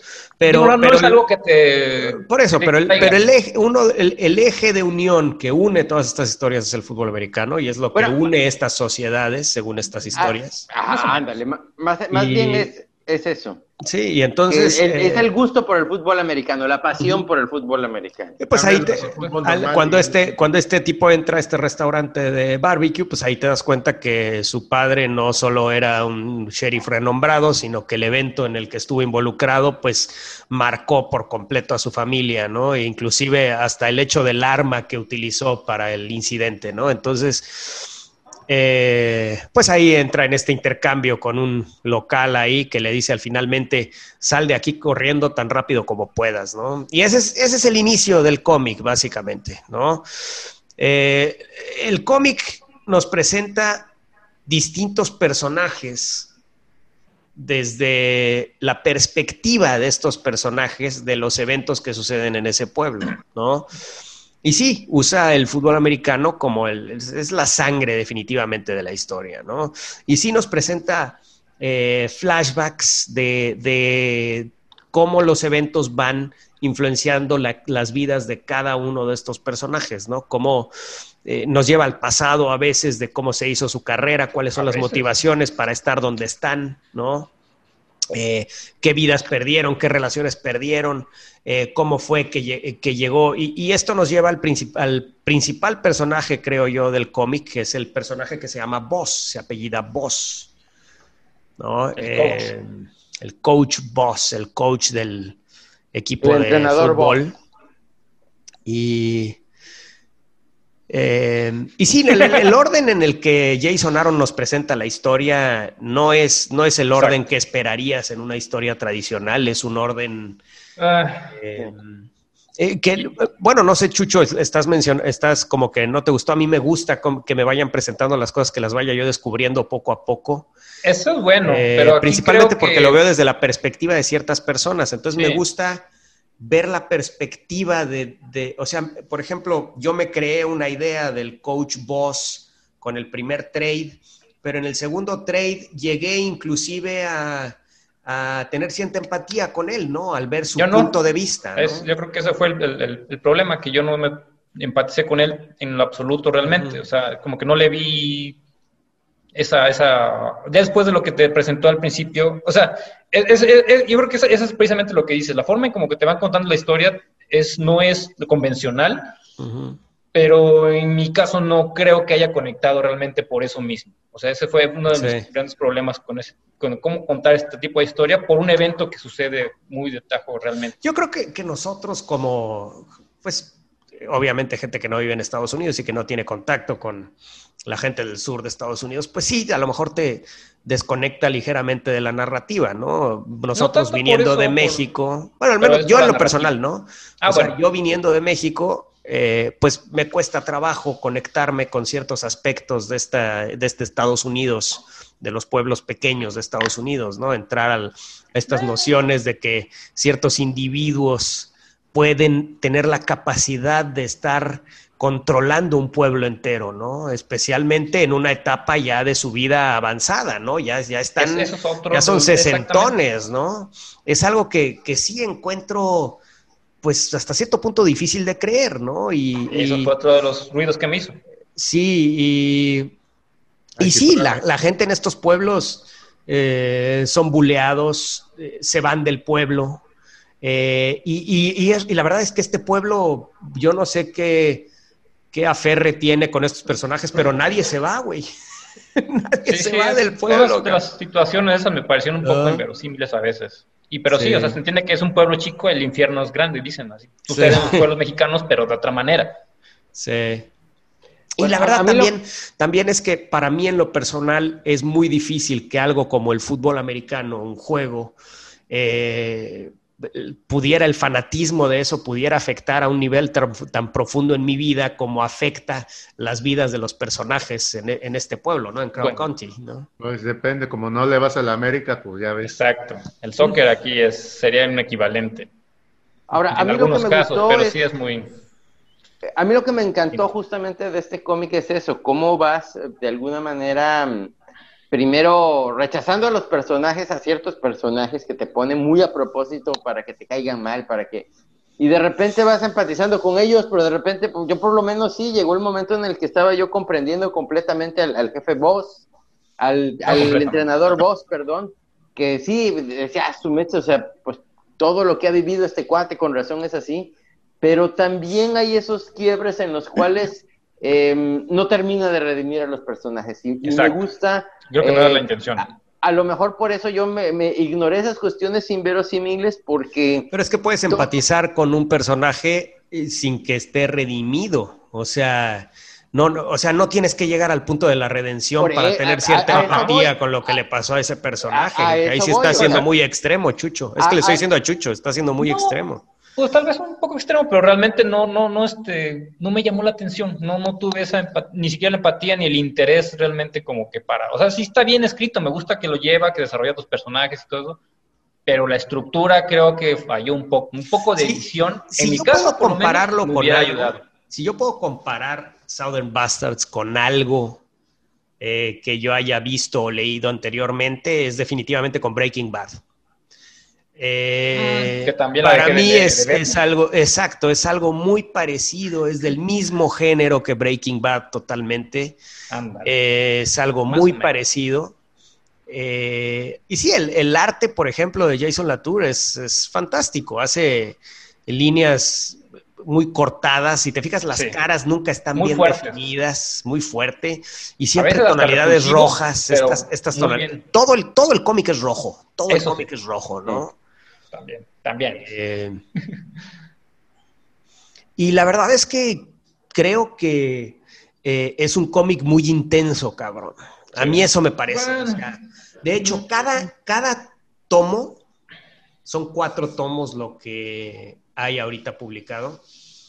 eh, yo lo leí en una sentada, cosa que no, no, no sucede mucho, güey, para mí. O sea, a mí sí me, me atrapó de tal forma que, bueno, tal vez el tomo 3, en donde no es una narrativa de tres actos, el tomo 3 eh, son historias aisladas de personajes aislados. Para mí ese tomo 3 tal vez fue el más eh, complicado de seguir, pero, pero definitivamente los otros tres tomos que, que tienen su estructura bien hecha, eh, me atraparon totalmente, güey. Y, y sí, eh, pu- puede ir, de repente el cómic está, es, eh, la historia va tranquila y de repente se convierte eh, y, cambia a tonos rojos y a, y a todo intenso y todo, momentos todos dramáticos y, y- en fin, ¿no? Entonces, eh, vaya. Me encantó, por lo visto. Me sorprendió desde el principio de, el- de- digo, desde el final del primer tomo, güey. El, prim- el final del primer tomo es así como que, ¿qué, qué pedo, güey? O sea, Sí es sorpresivo, pero... es sorpresivo y está muy bien hecho, cabrón.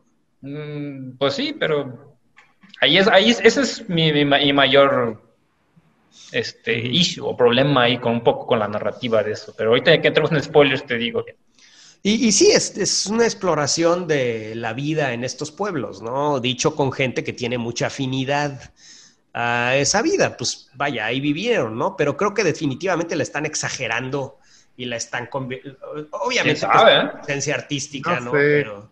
Y... yo creo que hasta se están quedando cortos en algunos casos. No sé. Pues tal No vez, sé. Y- independientemente. pero, pero se entiende, güey. A pesar de las quejas que tengas, o sea, te, No, sí sí, te sí. pintan es bueno, verdaderamente esa no. sociedad y esa. Y, y- y- y es. vaya, para mí es un, es un cómic muy vertiginoso, muy, muy divertido, ¿no? Qué divertido. Sí, de veras. Pues mira, pues, a lo Entretenido mejor- diría tal vez, a veces. Y, y la verdad, te cau- y creo que te causa la misma, la misma, el mismo sentimiento que ellos expresan hacia el sur. O sea, para mí es un cómic que me encanta y también aborrezco. O sea, es un, es un cómic que me causa muchos sentimientos encontrados, cabrón.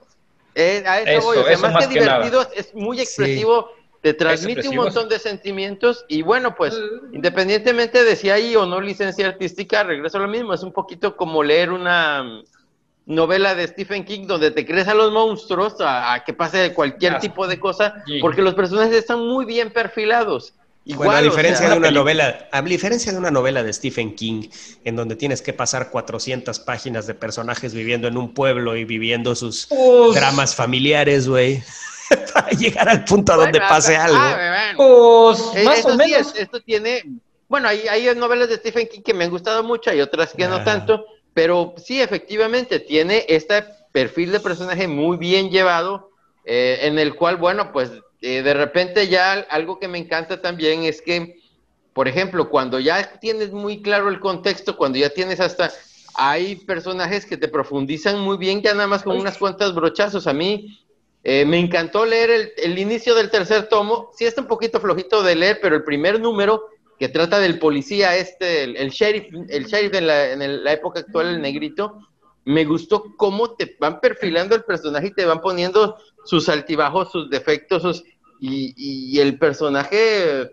te lo ponen como una persona normal, o sea, con sus Pues ese, es- errores, ese es con el sus punto. lamentaciones. Todos, todos los personajes de Southern Bastards tienen una moralidad cuestionable, todos. Exacto.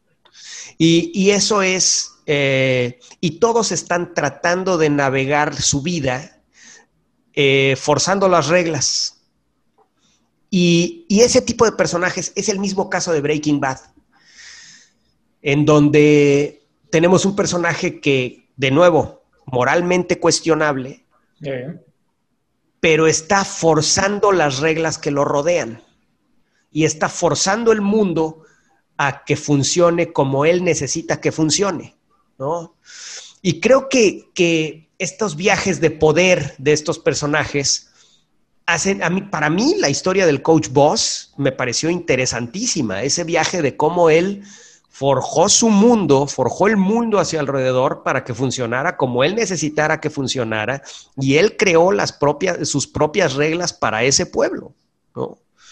Ahí no me quedó claro, pero ahorita lo discutimos, precisamente. Sí, a mí no me gustó mucho el cómic, que es desde la primera página que ves un perro esperarse. cagando, que es pura ver pura gente desagradable, es como si me pusiera a escribir, no sé, las peores gentes de las colonias de aquí de Veracruz, de forma... Ah, peor pero, forma. pero, pero es que ese es el punto. Déjalo, déjalo. está- está- creo que Entonces, estás es bien. que, digo, no, a mí no me pareció nada agradable para leer, eh, pero, de cierto, pero viéndolo fríamente me gusta mucho el arte, me gusta el storytelling, que este, obviamente dibuja a las personas de la ma- forma más grotesca que puede hacer, la forma más gorda y lo peor de la gente y todo eso, pero yo reconozco que son facetas del cómic, pero y que tal vez lo ha- que tal vez lo hagan bueno así, pero ya personalmente lo veo de una forma totalmente desagradable y grotesca, o sea, no es algo que muy agradable para leer, yo creo que hasta hay de cierta manera cierta tranza de que puedas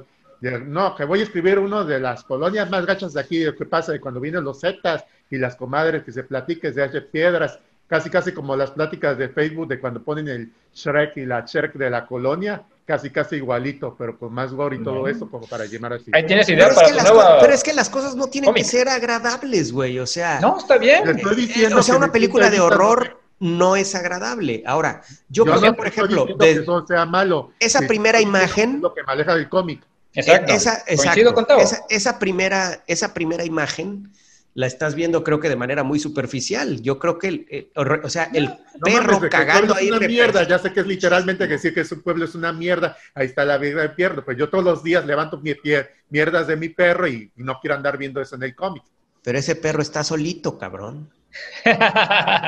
Ahora, sí, la temática además- es complicada, la temática es complicada y sí. Pero este, no, yo creo que lo están haciendo ver como algo muy denso y no me parece denso. No, hasta eso no, No, es Nunca denso. dije que era No, denso. no. No es Ahora, denso. a, a mí, a mí lo que me encanta es que, Pero es como dice polémico. Tavo, tiene Hasta elementos eh, muy grotescos, si tú quieres, o gore por momentos. No, o no tan gore No, bueno, para- simplemente Ah, no, es. gore no, pero sí grotescos. Bueno, sí grotescos. Pero no es. Ajá, un Y lo que me gusta es que Jason Aaron sabe en qué momentos ponerte esa como que perlita de, de, mm, eh, esa perlita de, mm, de bondad, esa perlita de nobleza que hay en los personajes, ¿no? O sea, tanto en el primer personaje que es este eh, el, el que regresa, como el, el, el coach Bose, este, como por ejemplo el, personaje del negrito se me hace el, el- el que está ciego, me encantó también, Ah, bueno, por ejemplo. Entonces, bueno, Un poco eh, increíble, pero está chido. Sí, y entonces, bueno, en esta cuestión, ahí te va manejando esas incongruencias de la gente y muchas veces, bueno, pues te digo, parte de esta crueldad, parte de todo esto, em, te lo deja claro que también tiene que ver con el contexto, ¿no? Entonces, bueno, ya ahorita, sí, Y- falta que platiquemos ya con spoilers, con más detalles y que, bueno, pues comencemos a decir detalles de cosas que, que a mí me gustaron mucho y que yo dije, ah, qué padre. Hasta la segunda vez que lo leí le encontré por ahí varios detalles que me gustaron todavía más, ¿no?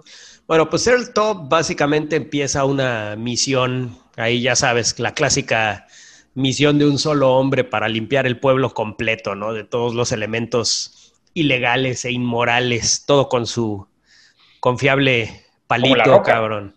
Que, que además, in- imposible no ver la referencia a Thor, eh, de cómo se hace de su palito, Ah, el sí. Earl Top. Es imposible no ver la referencia a Thor, ¿no? No, Pero Parece más La verdad- a la verdad, me- me- Maravilla. Sí, me, me parece, la verdad, eh, muy chido el, cómo nos presenta esta arma y la trascendencia que puede tener esta arma, ¿no? Eh, la verdad, me, me gusta mucho la trascendencia y lo que representa ese, ese palo, a fin de cuentas. ¿no? Ay, Y pues la verdad es que te, te- te haces, te encariñas de él top, que eh, porque principalmente te encariñas con él porque está en un, eligió una misión que es imposible que gane, ¿no? Entonces, eso crea mucha empatía con el personaje, ¿no? Y, y- y la manera en que él aborda esa misión, esa manera burda eh, de, de abordar esa misión, esa manera sin pensar, sin planear absolutamente nada, simplemente la aborda, pero con la mayor tenacidad del mundo, pues no puedes evitar que el tipo te caiga bien, cabrón. Bueno, al menos para mí, ¿no? Entonces, Sí, sí. eh, el punto es que, que al avanzar la historia, pues surgen, van surgiendo todos los secretos horribles del, del pueblo y, y, pues acaba en esta, el primer tomo acaba con esta confrontación, ¿no? Eh, y ¿Spoilers?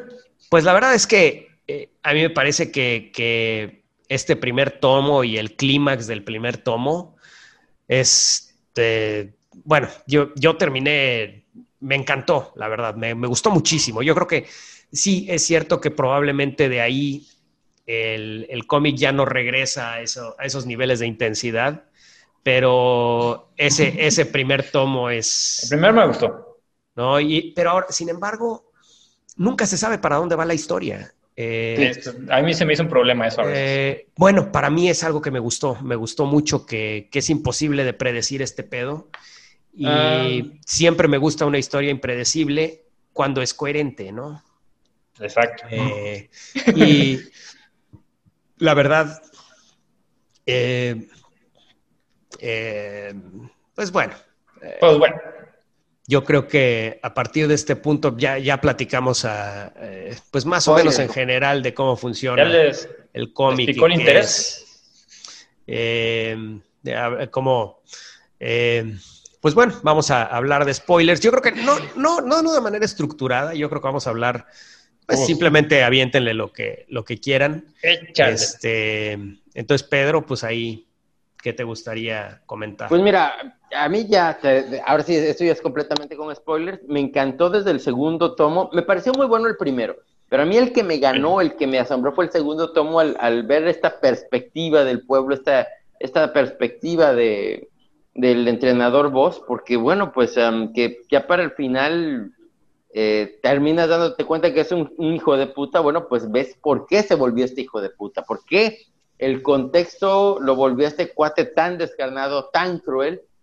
Y lo que me encanta, por ejemplo, desde hecho, la segunda vez que lo leí es darme cuenta que, por ejemplo, eh, la primera razón por la cual el, top se, engancha y, y, y, va a pelear es porque ve que van a dar a matar casi a, a, a un conocido de él, alguien que se llamaba Whitweiler, ¿no? Entonces, bueno, no pues lo apreciaba primero, mucho, pero pues, era una injusticia nada más. Eh, bueno, pero se engancha con esa persona, después con otra cuestión del niño, pero ya cuando llegamos al segundo tomo, un poco entiendes eh, por qué esa indiferencia, por qué ese maltrato al cuate este, porque el que era el más influyente del pueblo en el tiempo cuando era un simple estudiante, el, el, el entrenador Voss, pues era el papá de este cuate y el que le tiró un, un, disparo así sin deberla ni temerla y le cambió, él podría haber sido un, un jugador de fútbol americano profesional, el que le dio un disparo en la pierna fue el papá de este cuate, ¿no? Fíjate, eso nunca bueno, lo, lo, Pues es que es el, el, apellido es el mismo, o sea, el, sí, es, pero es, es, es lo que tengo que me, sor, me, me sorprendió, te está dando un guiño ahí Jason Aaron a decir, a ver, todo esto está cíclico, todos estos cabrones sí, claro. y toda esta, esta sí. violencia esta, está interconectada. Un poco lo que sí. tú dices, a, a, por eso este pueblo chico, infierno grande, ¿no? Entonces... No, pero, pero no, es, no, es, solo el tema del, del, pueblo chico, es el tema de... El, el abuso en general de todo. Y, y, cómo, ¿no? este cómo... Abuso, cómo este abuso se recicla, ¿no? No, y, y, tan, y, tan, se recicla que yo creo que el cómic podría ir más atrás todavía de cómo fue el desmadre en el que estuvo involucrado el papá claro. este, de, de, este, de este señor. El, y, y, y, a lo mejor nos podría dar una historia completa de cómo este sheriff este, eh, se involucró en ese pedo y se metió en ese pedo y en fin. Y, y la verdad es que todo es, sí, o sea, es... es eh, ¿Qué? rencores tras rencores tras rencores. Ah, sí, sí. ¿no? Sí, sí, y, sí. Y... sí, sí, se ve que se conectan, pero tarda mucho, a mí, para mi gusto, tardó mucho en plantear todas estas cosas en, en, en este... El, el, como dices, el primer número, pues te plantea una historia muy interesante, va bien, va para acá, a la chingada. O sea, prácticamente como que te cortan este, toda, toda la inspiración, todo lo que llevaba, eh, para mi gusto, yo creo que hubiera funcionado de otra forma, o sea, llevártelo, darte todo ese contexto previo, y entonces esto hubiera sido un, un, un este, un clímax mucho mayor. Porque, pues prácticamente te están eliminando a un protagonista que están siguiendo durante todo el tiempo. O sea, matas a tu protagonista y, pues, ¿qué va a pasar con la historia? Pues no, yo creo que, yo creo que más bien, yo creo que más bien el protagonista es el coach boss. Sí, pero eso sí. no lo sabes hasta que te lo bueno, y, y, y, y es entonces como que para, pues, no me interesa el coach boost tampoco, porque no me lo has planteado bien y yo nunca entendí que, pues, hasta después, incluso con todo este contexto que te dan de cómo llegó por testarudo y por su papá y todo ese desmadre, ¿cómo es que él tiene todo este poder sobre el pueblo? O sea, son detallitos que me fueron este, sacando de... de yo, yo, lo que entiendo es que el, el, poder lo tiene sobre el pueblo porque... Eh, por la importancia que tiene, de nuevo, la importancia que tiene el fútbol. Tal ¿no? vez eso, pero no, y, no lo veas como eh, Y fue, fue obteniendo el poder porque poco todas las personas importantes del pueblo pasaron por ser jugadores de él. Y como le pasó sí, pero... al sheriff, le... Entonces como dices, tal, tal vez falta especificar más lo que era el a mí no me lo A mí no me lo parece, la verdad. A no, mí tampoco. No, a mí no me lo... Además, Detallitos. bueno, de hecho es que Chucho, creo que no leíste el número donde te cuentan la historia del sheriff. Porque Tal vez te cuentan la historia del sheriff. No, es, es en el tomo 3. Se iba a la universidad. Ah, no llegué al tomo 3. Y... Ah, bueno, pues ah, ahí, te, ahí, te, cuentan la historia del sheriff. Exactamente, pero como lo has dicho varias veces, o sea, ¿Por qué tengo que avanzar todo este rollo para entender la historia? Sí, de acuerdo. Si no, si no te captura hasta allá. Desde este momento. Claro. Y la Mira, tenía, creo que es, pero me la, ¿Sabes cuál la es el perdió. tema? ¿sabes qué creo? Estaba yo eh, viendo el otro día, hay una película que vi en bachillerato, creo, que se llama La Casa de los Mil Cuerpos. ¿Han oído de esa película? Ah, Eh, de, ah, sí, sí, sí, de, Pero esa es de de Rob Zombie. Ajá. De Rob Zombie. Sí, Bueno, no la vi. eh, fue la, la primera película que hizo Rob Zombie tratando de imitar el cine este que le dicen de Grindhouse de los 70s, ¿no? Estas películas Ajá. basura que lo único que buscaban era impactar, ¿no? Como Sí. el- la masacre de Texas, la, ma- la masa- Cha- Texas Chainsaw Massacre y, y estas películas sí, setenteras sí, que solo buscaban pero- impactar, ¿no? Y sí, es, esta película del, a mí me- la verdad es que me, causó, eh, es, es muy, es, es un Gráfico. horror que, vaya, si tu, si tu concepto de horror es Scream, por ejemplo, pues la Ah, verdad no. No mames. no, esta madre es... No, es- Rob Zombie se caracteriza por sí. otra cosa. es, es un impacto tremendo y, y es, y está catalogada como una de las mejores películas de horror. Sin embargo, no es para todos. Exacto. Estoy, por lo menos es una película que no es para mí. Es una película que yo cuando la vi, la vi porque quería yo hacerme el, el niño El grande, no sé, el macho y me la aventé completa, pero la verdad es que no quería yo aceptar que no me gustó porque la verdad es que no me gustó. O sea, es una película que me, Yo no la he visto. por- pareció desagradable, repulsiva, eh, en fin, ¿no? Sí, sí, sí, sí, sí. Entonces, Sí, sí, sí. eh, a mí sí me gustó, pero sí, es, es una cosa que hasta la música está así como para, para hacerte sentir incómodo. Sí. entonces el, el No es punto para es que el punto es que es una película que todos los que digo no no quiero aducir a Pedro, pero es clásico que si alguien si alguien se las da de muy acá y todo va a decir, te va a decir. Ah, te va a decir que el que te va a decir que esa película es muy buena, güey, o que es No, porque que pues pues, es cabrón, con, Rob Zombie, bueno, yo vi la siguiente de Rob Zombie pensando, ay, va a hacer cosas, seguir haciendo cosas. La segunda no me gustó para nada, cabrón. Pero Bueno, bueno, Bueno, pues no el punto, el punto es que es, es el tipo de cosas que eh, definitivamente hay personas que sí les gusta, pero no es para todos. Y creo que Southern Bastards, hay una, hay una escena que creo que eh, establece, o no establece, representa el tono de todo el cómic. Hay una escena en donde el coach Boss, cuando era joven, cuando era adolescente, llega al tráiler de su papá Ah, y lo encuentra cogiendo con prostitutas y, Y lleno de gallinas, güey. Y, y ese, ese panel, yo regresé varias veces porque me pareció fascinante por lo repulsivo que es, güey. Ah, Es repulsivo, pero al mismo tiempo es fascinante, cabrón, ese panel. Es, sí, sí, es una cosa. y establece, Rara. establece el tono de todo el cómic de una manera increíble. Entonces, creo que eso representa en gran medida lo que es Southern Bastards. Si ese panel te parece fascinante por lo repulsivo que es, probablemente vas a seguir con estos personajes de moralidad cuestionable eh, que lo que buscan es forzar las reglas en todos los sentidos, ¿no?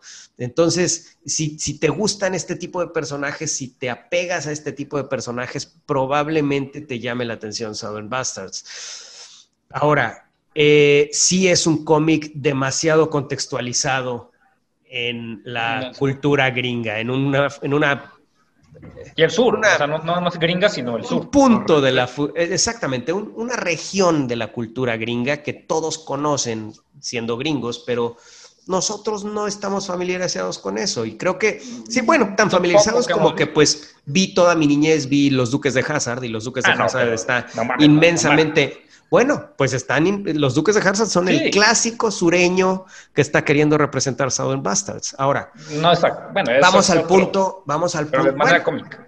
romantizados, pero es el- tipo de sí. sureño, el, este sureño eh, muy... Sí, sí, no. eh, pero bueno, el punto es que No lo mismo ver a Daisy La- Duke la- que ver a estos hubo, gallinas. hubo una Ah. controversia muy, muy importante con este cómic por un- una portada en donde Jason Latour representa a la bandera confederada siendo comida por un perro. Puta madre. Ah, Entonces, Eh, ese perro, ¿qué pedo? O sea, también todo el tiempo está ahí, chinga y chinga Es nada que por más. lo y- visto en esos pueblos hay mucho perro callejero y entonces Bueno, para, él es, un México es una también, pero- temática, pues sí, es, es- Ahí para él eso uno es, nada más. es parte de la representación de ese pedo, ¿no? Pero Ah, pues sí. entonces, eh, ahora, eh, quería yo hablar precisamente de esto porque este güey le dedica todo un escrito, todo un... Ah. eh, a, a este pedo del tema de la bandera y por qué hizo esa portada de esa manera, eh, que a pesar de que puedes decir que es demasiado burdo y demasiado obvio lo que está queriendo decir con esa portada, él lo hizo con toda la intención. Pues sí. Y, eh, y hay gente que todavía se ofende o, o toma ofensa en que eh, presente la bandera confederada de esa manera, ¿no? Entonces él dice, bueno, a pesar de que te gusten los duques de Hazard y que el, gene- el general Lee piense el que es el mejor carro de toda la historia, la bandera confederada representa cosas que ya no deben de existir en nuestra sociedad Exacto. actual, ¿no? Porque representa división, representa el, el poder de unos cuantos sobre muchos, ¿no? Él, eh, platica precisamente cómo eh, precisamente esta guerra eh, de la revolución de Estados Unidos, pues estaba basada en el poder, el poder de, sobre el algodón, que el algodón en ese momento era un- un- un- una materia prima súper eh, cotizada y todo estaba basado en la esclavitud. Toda la producción de algodón, De algodón. estaba basada en la, en la esclavitud, ¿no? Entonces, sin embargo, actualmente esa bandera confederada eh, representa cierta identidad para personas de estas regiones, ¿no? Eh, Y, bueno, sí, y se ofenden al verla tratada de esa manera, ¿no? Entonces... Es eh, una identidad romántica, diría yo también, porque en, en- en su origen, o sea, sí es histórico, pero en su origen, la, la bandera, pues realmente es divisoria. Sí, pues de Ahora- es más, a esa bandera le, le dicen la bandera de, la, de batalla. ¿Por qué? Es, Porque es una bandera de justamente... batalla. No, o sea, eh, eh, lo- los estados del sur tenían una bandera, pero que se parecía mucho a la, de los, a la del norte. Entonces, la primera batalla fue un relajo y no sabían cuál era el batallón de cuál, se confundían. Y entonces, a partir de eso, dijeron: Bueno, histórico. vamos a, vamos a hacerla de manera diferente. Nosotros, los, los que estamos a favor de la esclavitud, tenemos esta bandera y así identificamos rápidamente a los batallones. Entonces, bueno, desde ahí nace, ¿no? Sí, sí, Pero bueno, yo, varias. Yo lo que quiero eh, aterrizar también de cómo está hecho este cómic y desde qué punto de vista está hecho es que, por ejemplo, hay muchas cosas que podríamos representar de México o de ciertas regiones de México, como ellos están representando este cómic, creando una historia dentro de ese contexto. Y creo que ningún artista o, o autor mexicano se ha atrevido a presentar, o de hecho, en general, nadie se atreve a presentar México de una manera así. ¿no? Eh, porque somos, somos una cultura muy nacionalista, muy patriotera, muy, en fin, y no, nadie se atreve a presentar con una crudeza tal, eh, porque la verdad es que tranquilamente podríamos presentar la cultura mexicana eh, tanto- representando ese cariño y al mismo tiempo ese odio que se le puede tener a muchas eh, muchos aspectos de la vida en Sí. México, ¿no? Entonces creo que eso sí me parece admirable de, de Jason Aaron y de Latour, que los dos, y además la capacidad para pintar la imagen, porque creo que eso es lo más difícil, o sea, pintar la imagen, que tú tengas en tu cabeza la imagen que ellos tienen de esa cultura, ¿no? Y de, y de, y de lo que Es vivir en un pueblo así, ¿no? Entonces, Sí, sí. eh, Eso sí lo logran, o sea, darte unos sentimientos encontrados en cuanto a totalmente, qué está sucediendo Entonces, aquí. Pero tampoco te dan mucho, bueno, en mi caso no, no, no, no encontré algo rescatable realmente que te diga una, una cosa esperanzadora, como dice Pedro. No, es, Todos son no. de la chingada. No, todos, presentan- todos son iguales, sí. Todos, todos, sí. Eh, eso es en definitiva. Eh, ahora, No si sé, ves, por ejemplo, si ves, por ejemplo, cualquier película de Tarantino, güey, Ah, eh, eh, vas, a, va. vas a ver, vas a ver este tipo de personajes, güey. Eh, Sí, Entonces, algo así. eh, y entonces, si te gusta, eh, por ejemplo, ve Crepúsculo al amanecer, por ejemplo, de Robert Rodríguez, cabrón.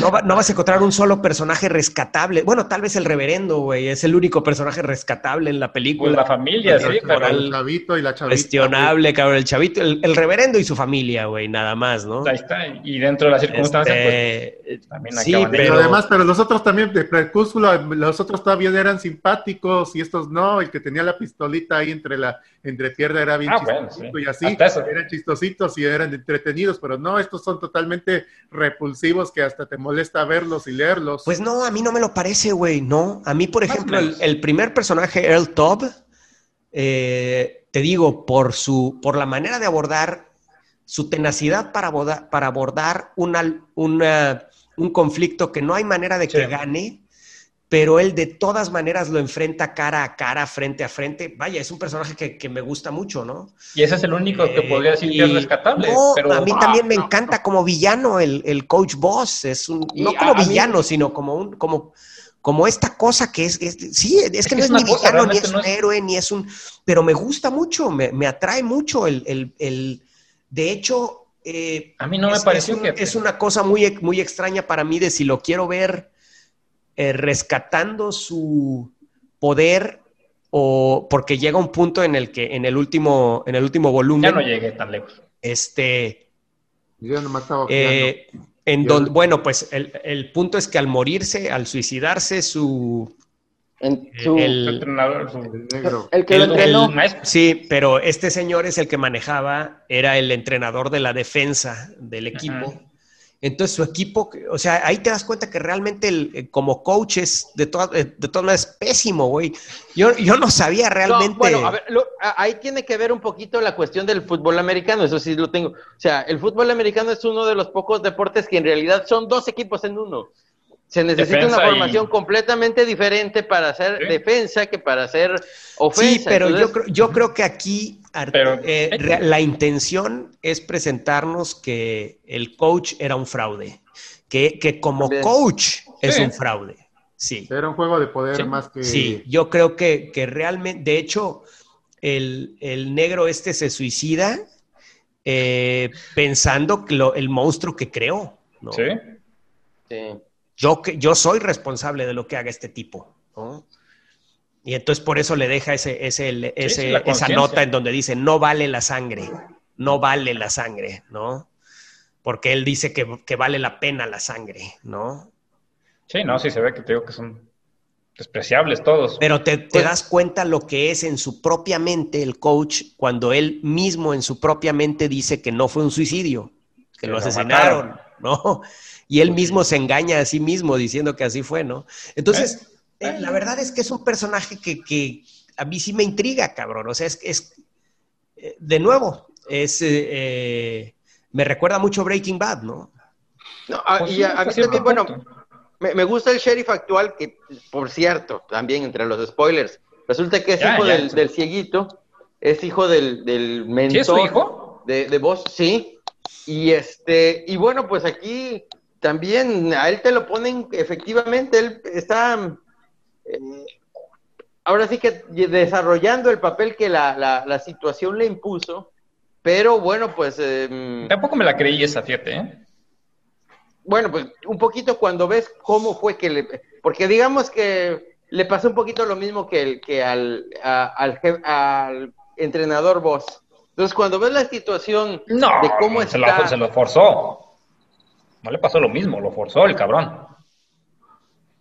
sí, o sea, cuando ves cuál es la situación que tiene este, lo forzó este totalmente. sheriff, cuando ves cuál es la situación de este sheriff que, que bueno, pues también está ahí metido en ese pueblo porque le- que se quedó sin opciones, porque también sintió que no pudo hacer más eh, en algún momento de su vida, bueno, pues entonces es cuando un poquito... Sí, eh, sin embargo, ese sheriff a mí me perdió por completo en el momento en el que dice, no hay nada para mí aquí, nada es importante para mí aquí, todo me vale madre.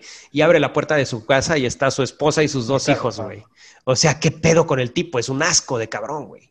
Obviamente. Pues. Más bien es un pendejo, porque Es pues, un o sea, te pendejo y es un asco de tipo, Sigues claro. ahí y dices, Sí, pues, sí, güey, sí. ¿qué hago aquí? No, no, O sea, no, no. Es un personaje que no, no.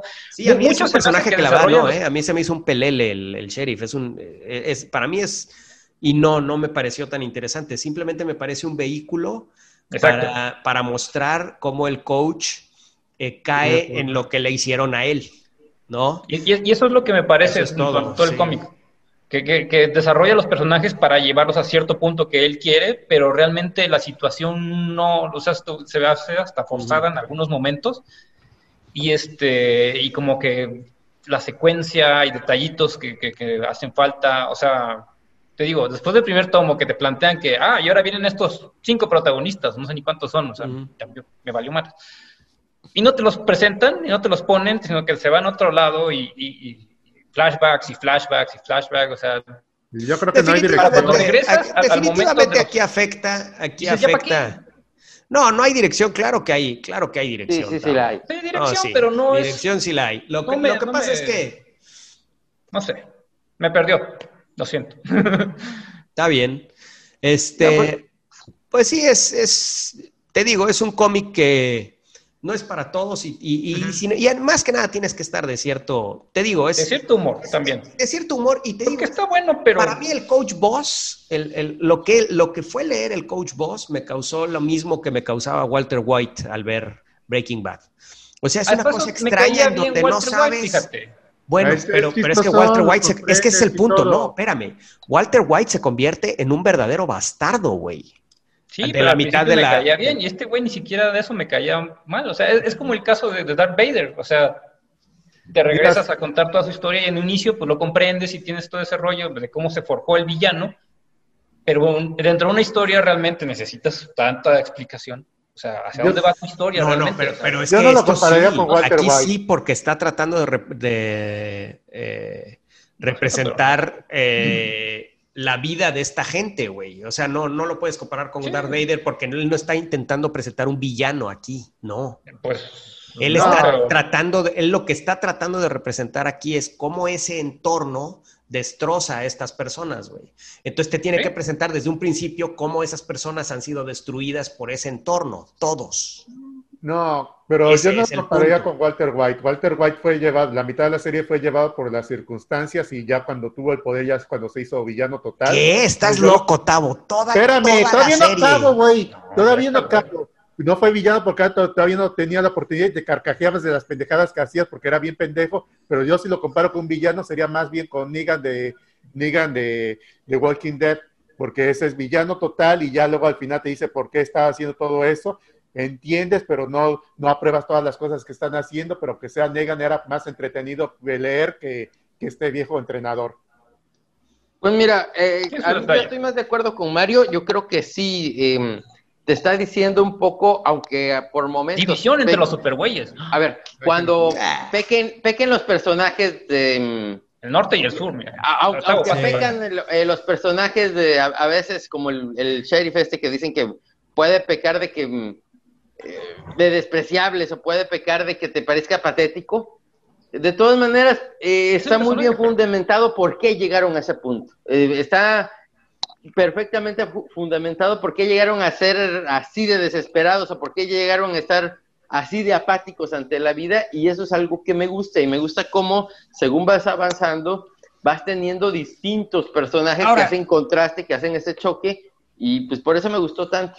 Lo que sí es que este cómic, lo que sí nadie puede negar, es que lo lees bien rápido, güey. La neta, cabrón. O sea, es, es un, es un cómic que sinceramente te sientas y un tomo lo puedes leer en una hora, más o menos.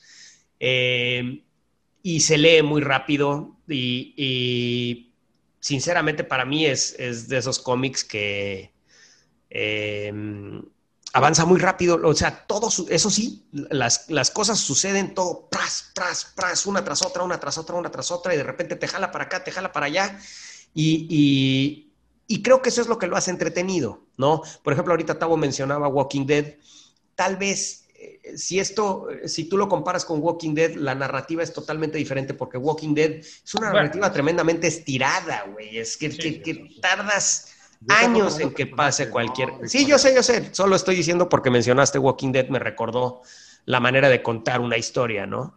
Entonces, eh, creo que, que la manera de... Me gusta mucho la manera de, de- el ritmo que tiene el cómic y la manera en que suceden las cosas, y tal vez por eso le perdono el no tener una estructura de tres actos, ¿no? Porque No, realmente no, no es un cómic que busque eh, que tú estés pegado a él, ¿no? Y que, y que te Y demande mucha atención, güey.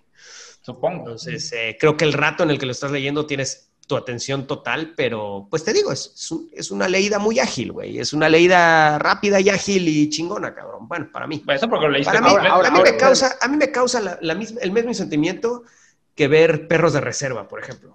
Lo comparo totalmente también con perros de reserva, por ejemplo.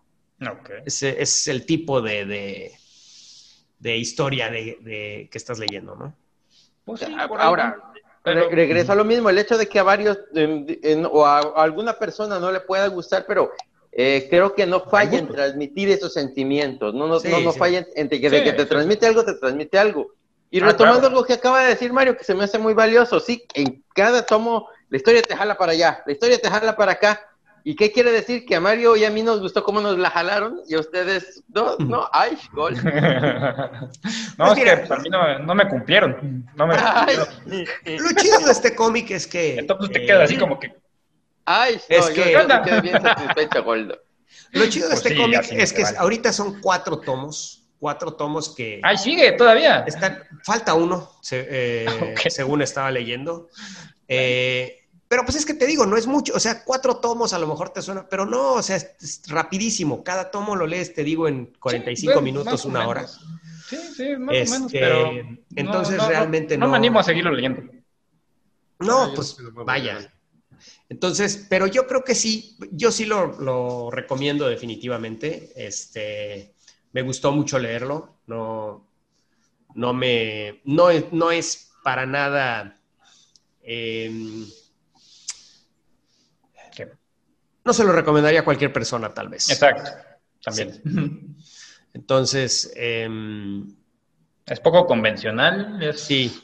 distinto. Y, Es polémico y- hasta cierto me gusta, punto, me no gusta además que, que es un cómic de autor, güey. Ahora, lo que sí me Ah, sí. queda mucha, mucha curiosidad de leer Sculpt de Jason Aaron, que es ¿Cómo? el otro drama criminal que ha hecho él en cómic que dicen que está mucho mejor que Southern Bastards. Y que, leerlo. y sí, sí lo quiero, eh, sí lo quiero leer. Entonces, este, y es también de el mismo dibujante, o sea, es el mismo equipo. Ah, mira. Entonces, eh, pues definitivamente sí lo voy a, lo voy a checar por medios totalmente legales, no, no es cierto. Este, pero mira, cada, cada trade, hasta cierto punto son trades baratos, son- porque estuve, estuve checando, cada, cada trade te cuesta 10 dólares. ok, bueno, Es barato, cabrón. O sea, Sí. para lo que cuestan los trades actualmente. supongo. Eh, no sé cuántos números traiga cada uno, como seis. Seis. Seis. Entonces, eh, pues bueno, pues chequen Southern Bastards, no sé qué más quieran decir al respecto. Ah, pues creo que ya. Pues mira, yo, a- además, a mí, mi versión impresa, ahorita que estás diciendo de costo, mi versión impresa también me salió baratona porque eh, la compré en oferta aquí cuando pusieron en Panini. Entonces, bueno, pues ahí me los compré en español, que está bien traducida, bien, bien, a Mm, secas. y que este, aseguro- yo creo que esto es, este cómic es de esos cómics que debe de ser muy difícil de traducir bien. Eso sí, porque sí. para Sí. trans, sí, no, la verdad es Sí. que yo creo que esas cosas que si puedes leerlo en, idioma original para tener la idea completa, porque creo que aquí la manera en que hablan los personajes es muy importante.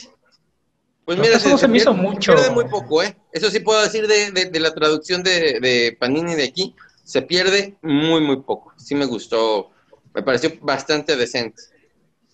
Supongo. Porque te digo, hasta ah, para, para mi gusto, como que les faltó hacerlo más sureño en algunos puntos. O sea, bueno, gustos. Bueno, Tiene, sus, tiene fortalezas el cómic, pero también hay cosas que, que- que realmente no. que a mí me sacaron de contexto. Pero es bueno, el dibujo es muy bueno, la- el desarrollo de personajes es bueno, aunque es, te digo, para mí son, son como esas películas que, que detallitos que va- se van acumulando, me van sacando de, de- de- de contexto totalmente y pues a la mitad me, me están perdiendo, entonces pues Sí. va en gusto. Pues bueno, entonces Southern Bastards, si quieren leer el primer tomo en, el- yo lo leí en Comixology Unlimited, eh, el primer tomo está en Comixology Unlimited, eh, está incluido. El 2 no me acuerdo, creo que estuvo incluido un tiempo y ahorita ya no. Eh, los que sí definitivamente no están incluidos es el 3 y el 4 y cada uno cuesta 10 dólares. Ese es el pedo con... Así está la cosa. Entonces, pues bueno, jóvenes, eh, pues creo que... Y somos... Haas. Jesús Morales. sí. O sea, Tavo, ¿qué pedo, güey? Es que pensé que le íbamos a calificar antes de terminar. Ya, Ah, bueno. dijimos, ¿qué pedo, güey? ¿Cuán- ¿Cuántos, cuántos ¿Por qué tienes que tener das? un valor numérico si ya todos dijimos? A ver. ¿Cuántos referencia. palazos le das? Pues ¿Eh? siempre lo hacemos y me hizo muy raro que no lo hiciéramos. Pues Adelante, es que vas. para un cómic así, de- para mí es muy difícil darle un valor numérico, güey. Dale tú si quieres el tuyo. La verdad, para mí. Oh. Oh. ¿Quieres que se lo dé? Bueno, se le iba a dar como 3 de 5. ¿Quieres que se lo dé? Y él es el que a, el que a huevo. que- ¿Quieres que se Sí, lo sí. dé? Bueno, se lo doy. Bueno, pues me dices y que Adelante, dinos. Tú solo 3 de. 5, Tavo. ¿Por qué? A ver, ¿por ¿Por qué? qué le das 3 Dinos. de 5? Porque el arte está muy bonito, está Ah, bonito, o sea, me gustó mucho las direcciones que llevó, está bien contado, lleva una historia y ya todo lo que no me gustó fueron cosas muy personales mías y los 4 y 5 son las cosas que me fascinarían, que leería de nuevo y que me gustaría mucho y el 5 es el que no va en algo que diga, ay, no mames, así, y por eso nomás le doy 3 de 5, o sea, no lo veo ni malo ni bueno y por eso le doy calificación regular. Ok. Viéndolo Yo fríamente. con Tavo con los, con los 3 de 5, pero pues, por otras razones también, o sea, no nada más eso, sino por la estructura, y por cosas que, que promete que luego no, Sí. no sé si los cumpla. Y eh, ya, ya dijimos todo lo que había que decir. Exactamente. Ya dijimos todo lo que había que decir. Ya nada más estaríamos repitiendo. Entonces, pues bueno. Y somos. Pedro Ajas. ¿Tao Darte? Esos Morales, Y Mario Padilla. Y ya sabe, escúchenos en iTunes. Pedro. Ya, ya estamos en Spotify también. En iTunes. ya llevamos Spotify. 10 años en todas las plataformas. Diez- bueno, 10 años en iTunes. En Bueno, en iTunes. en iTunes. En 10 años, en 10 años. Escúchenos y pónganos reviews y, y, y Eh, bájenos. Si quieren Es más. Bájenos en dos agregadores si se puede, no importa. si Ay. quieren escuchar eh, todos los episodios de los Superboyes, entre a nuestro blog, tribunalossuperboyes.blogspot.com. Ahí están todos los episodios. Eh, en el feed, pues, solo hay los últimos Spotify. 100, ciento y cacho. Eh, y pues bueno, ya sabe, contacto directo, contacto directo con los supergüeyes, arroba supergüeyes, arroba supergüeyes en Twitter, en Facebook, Tribunal de los Supergüeyes. Eh, ¿Y dónde más, Tavo? En OnlyFans, OnlyFans. OnlyFans, Tavo, ahí tienen ustedes a Tavo Uh. poniendo videos en OnlyFans, coopérenos, supergüeyes. De hecho, si usted nos coopera, vamos a hacer un video los cuatro para OnlyFans. Pues ya salió Nosotros Chris tenemos a Evans ahí en tanga y traje espartano. Exactamente. Bueno, también estamos Ya en Patreon. hay- ya saben que hay esta corriente actual de... podemos jotear sin ser gays, entonces pues bueno. No hay pedo, quiere usted ver a los superhéroes joteando, pues coopérele a los ya, No, ya ves que Tavo, Tavo estaba hablando, ¿qué? De, de hace rato de chichis o de qué, de, De tetas. de tetas. Tetas. Deja de ser teto, no tiene que ver que ver con tetas. Eran noticias tetas, no te hagas Noticias tetas. Noticias tetas. Bueno, pues si quiere ver, si quiere ver las noticias Tetas de Tavo, no. digo, Tavo, Vamos a perder. Éntrele a OnlyFans. Y este, pues bueno, pues muchas gracias por escuchar. Disfrútenos con leche. Me.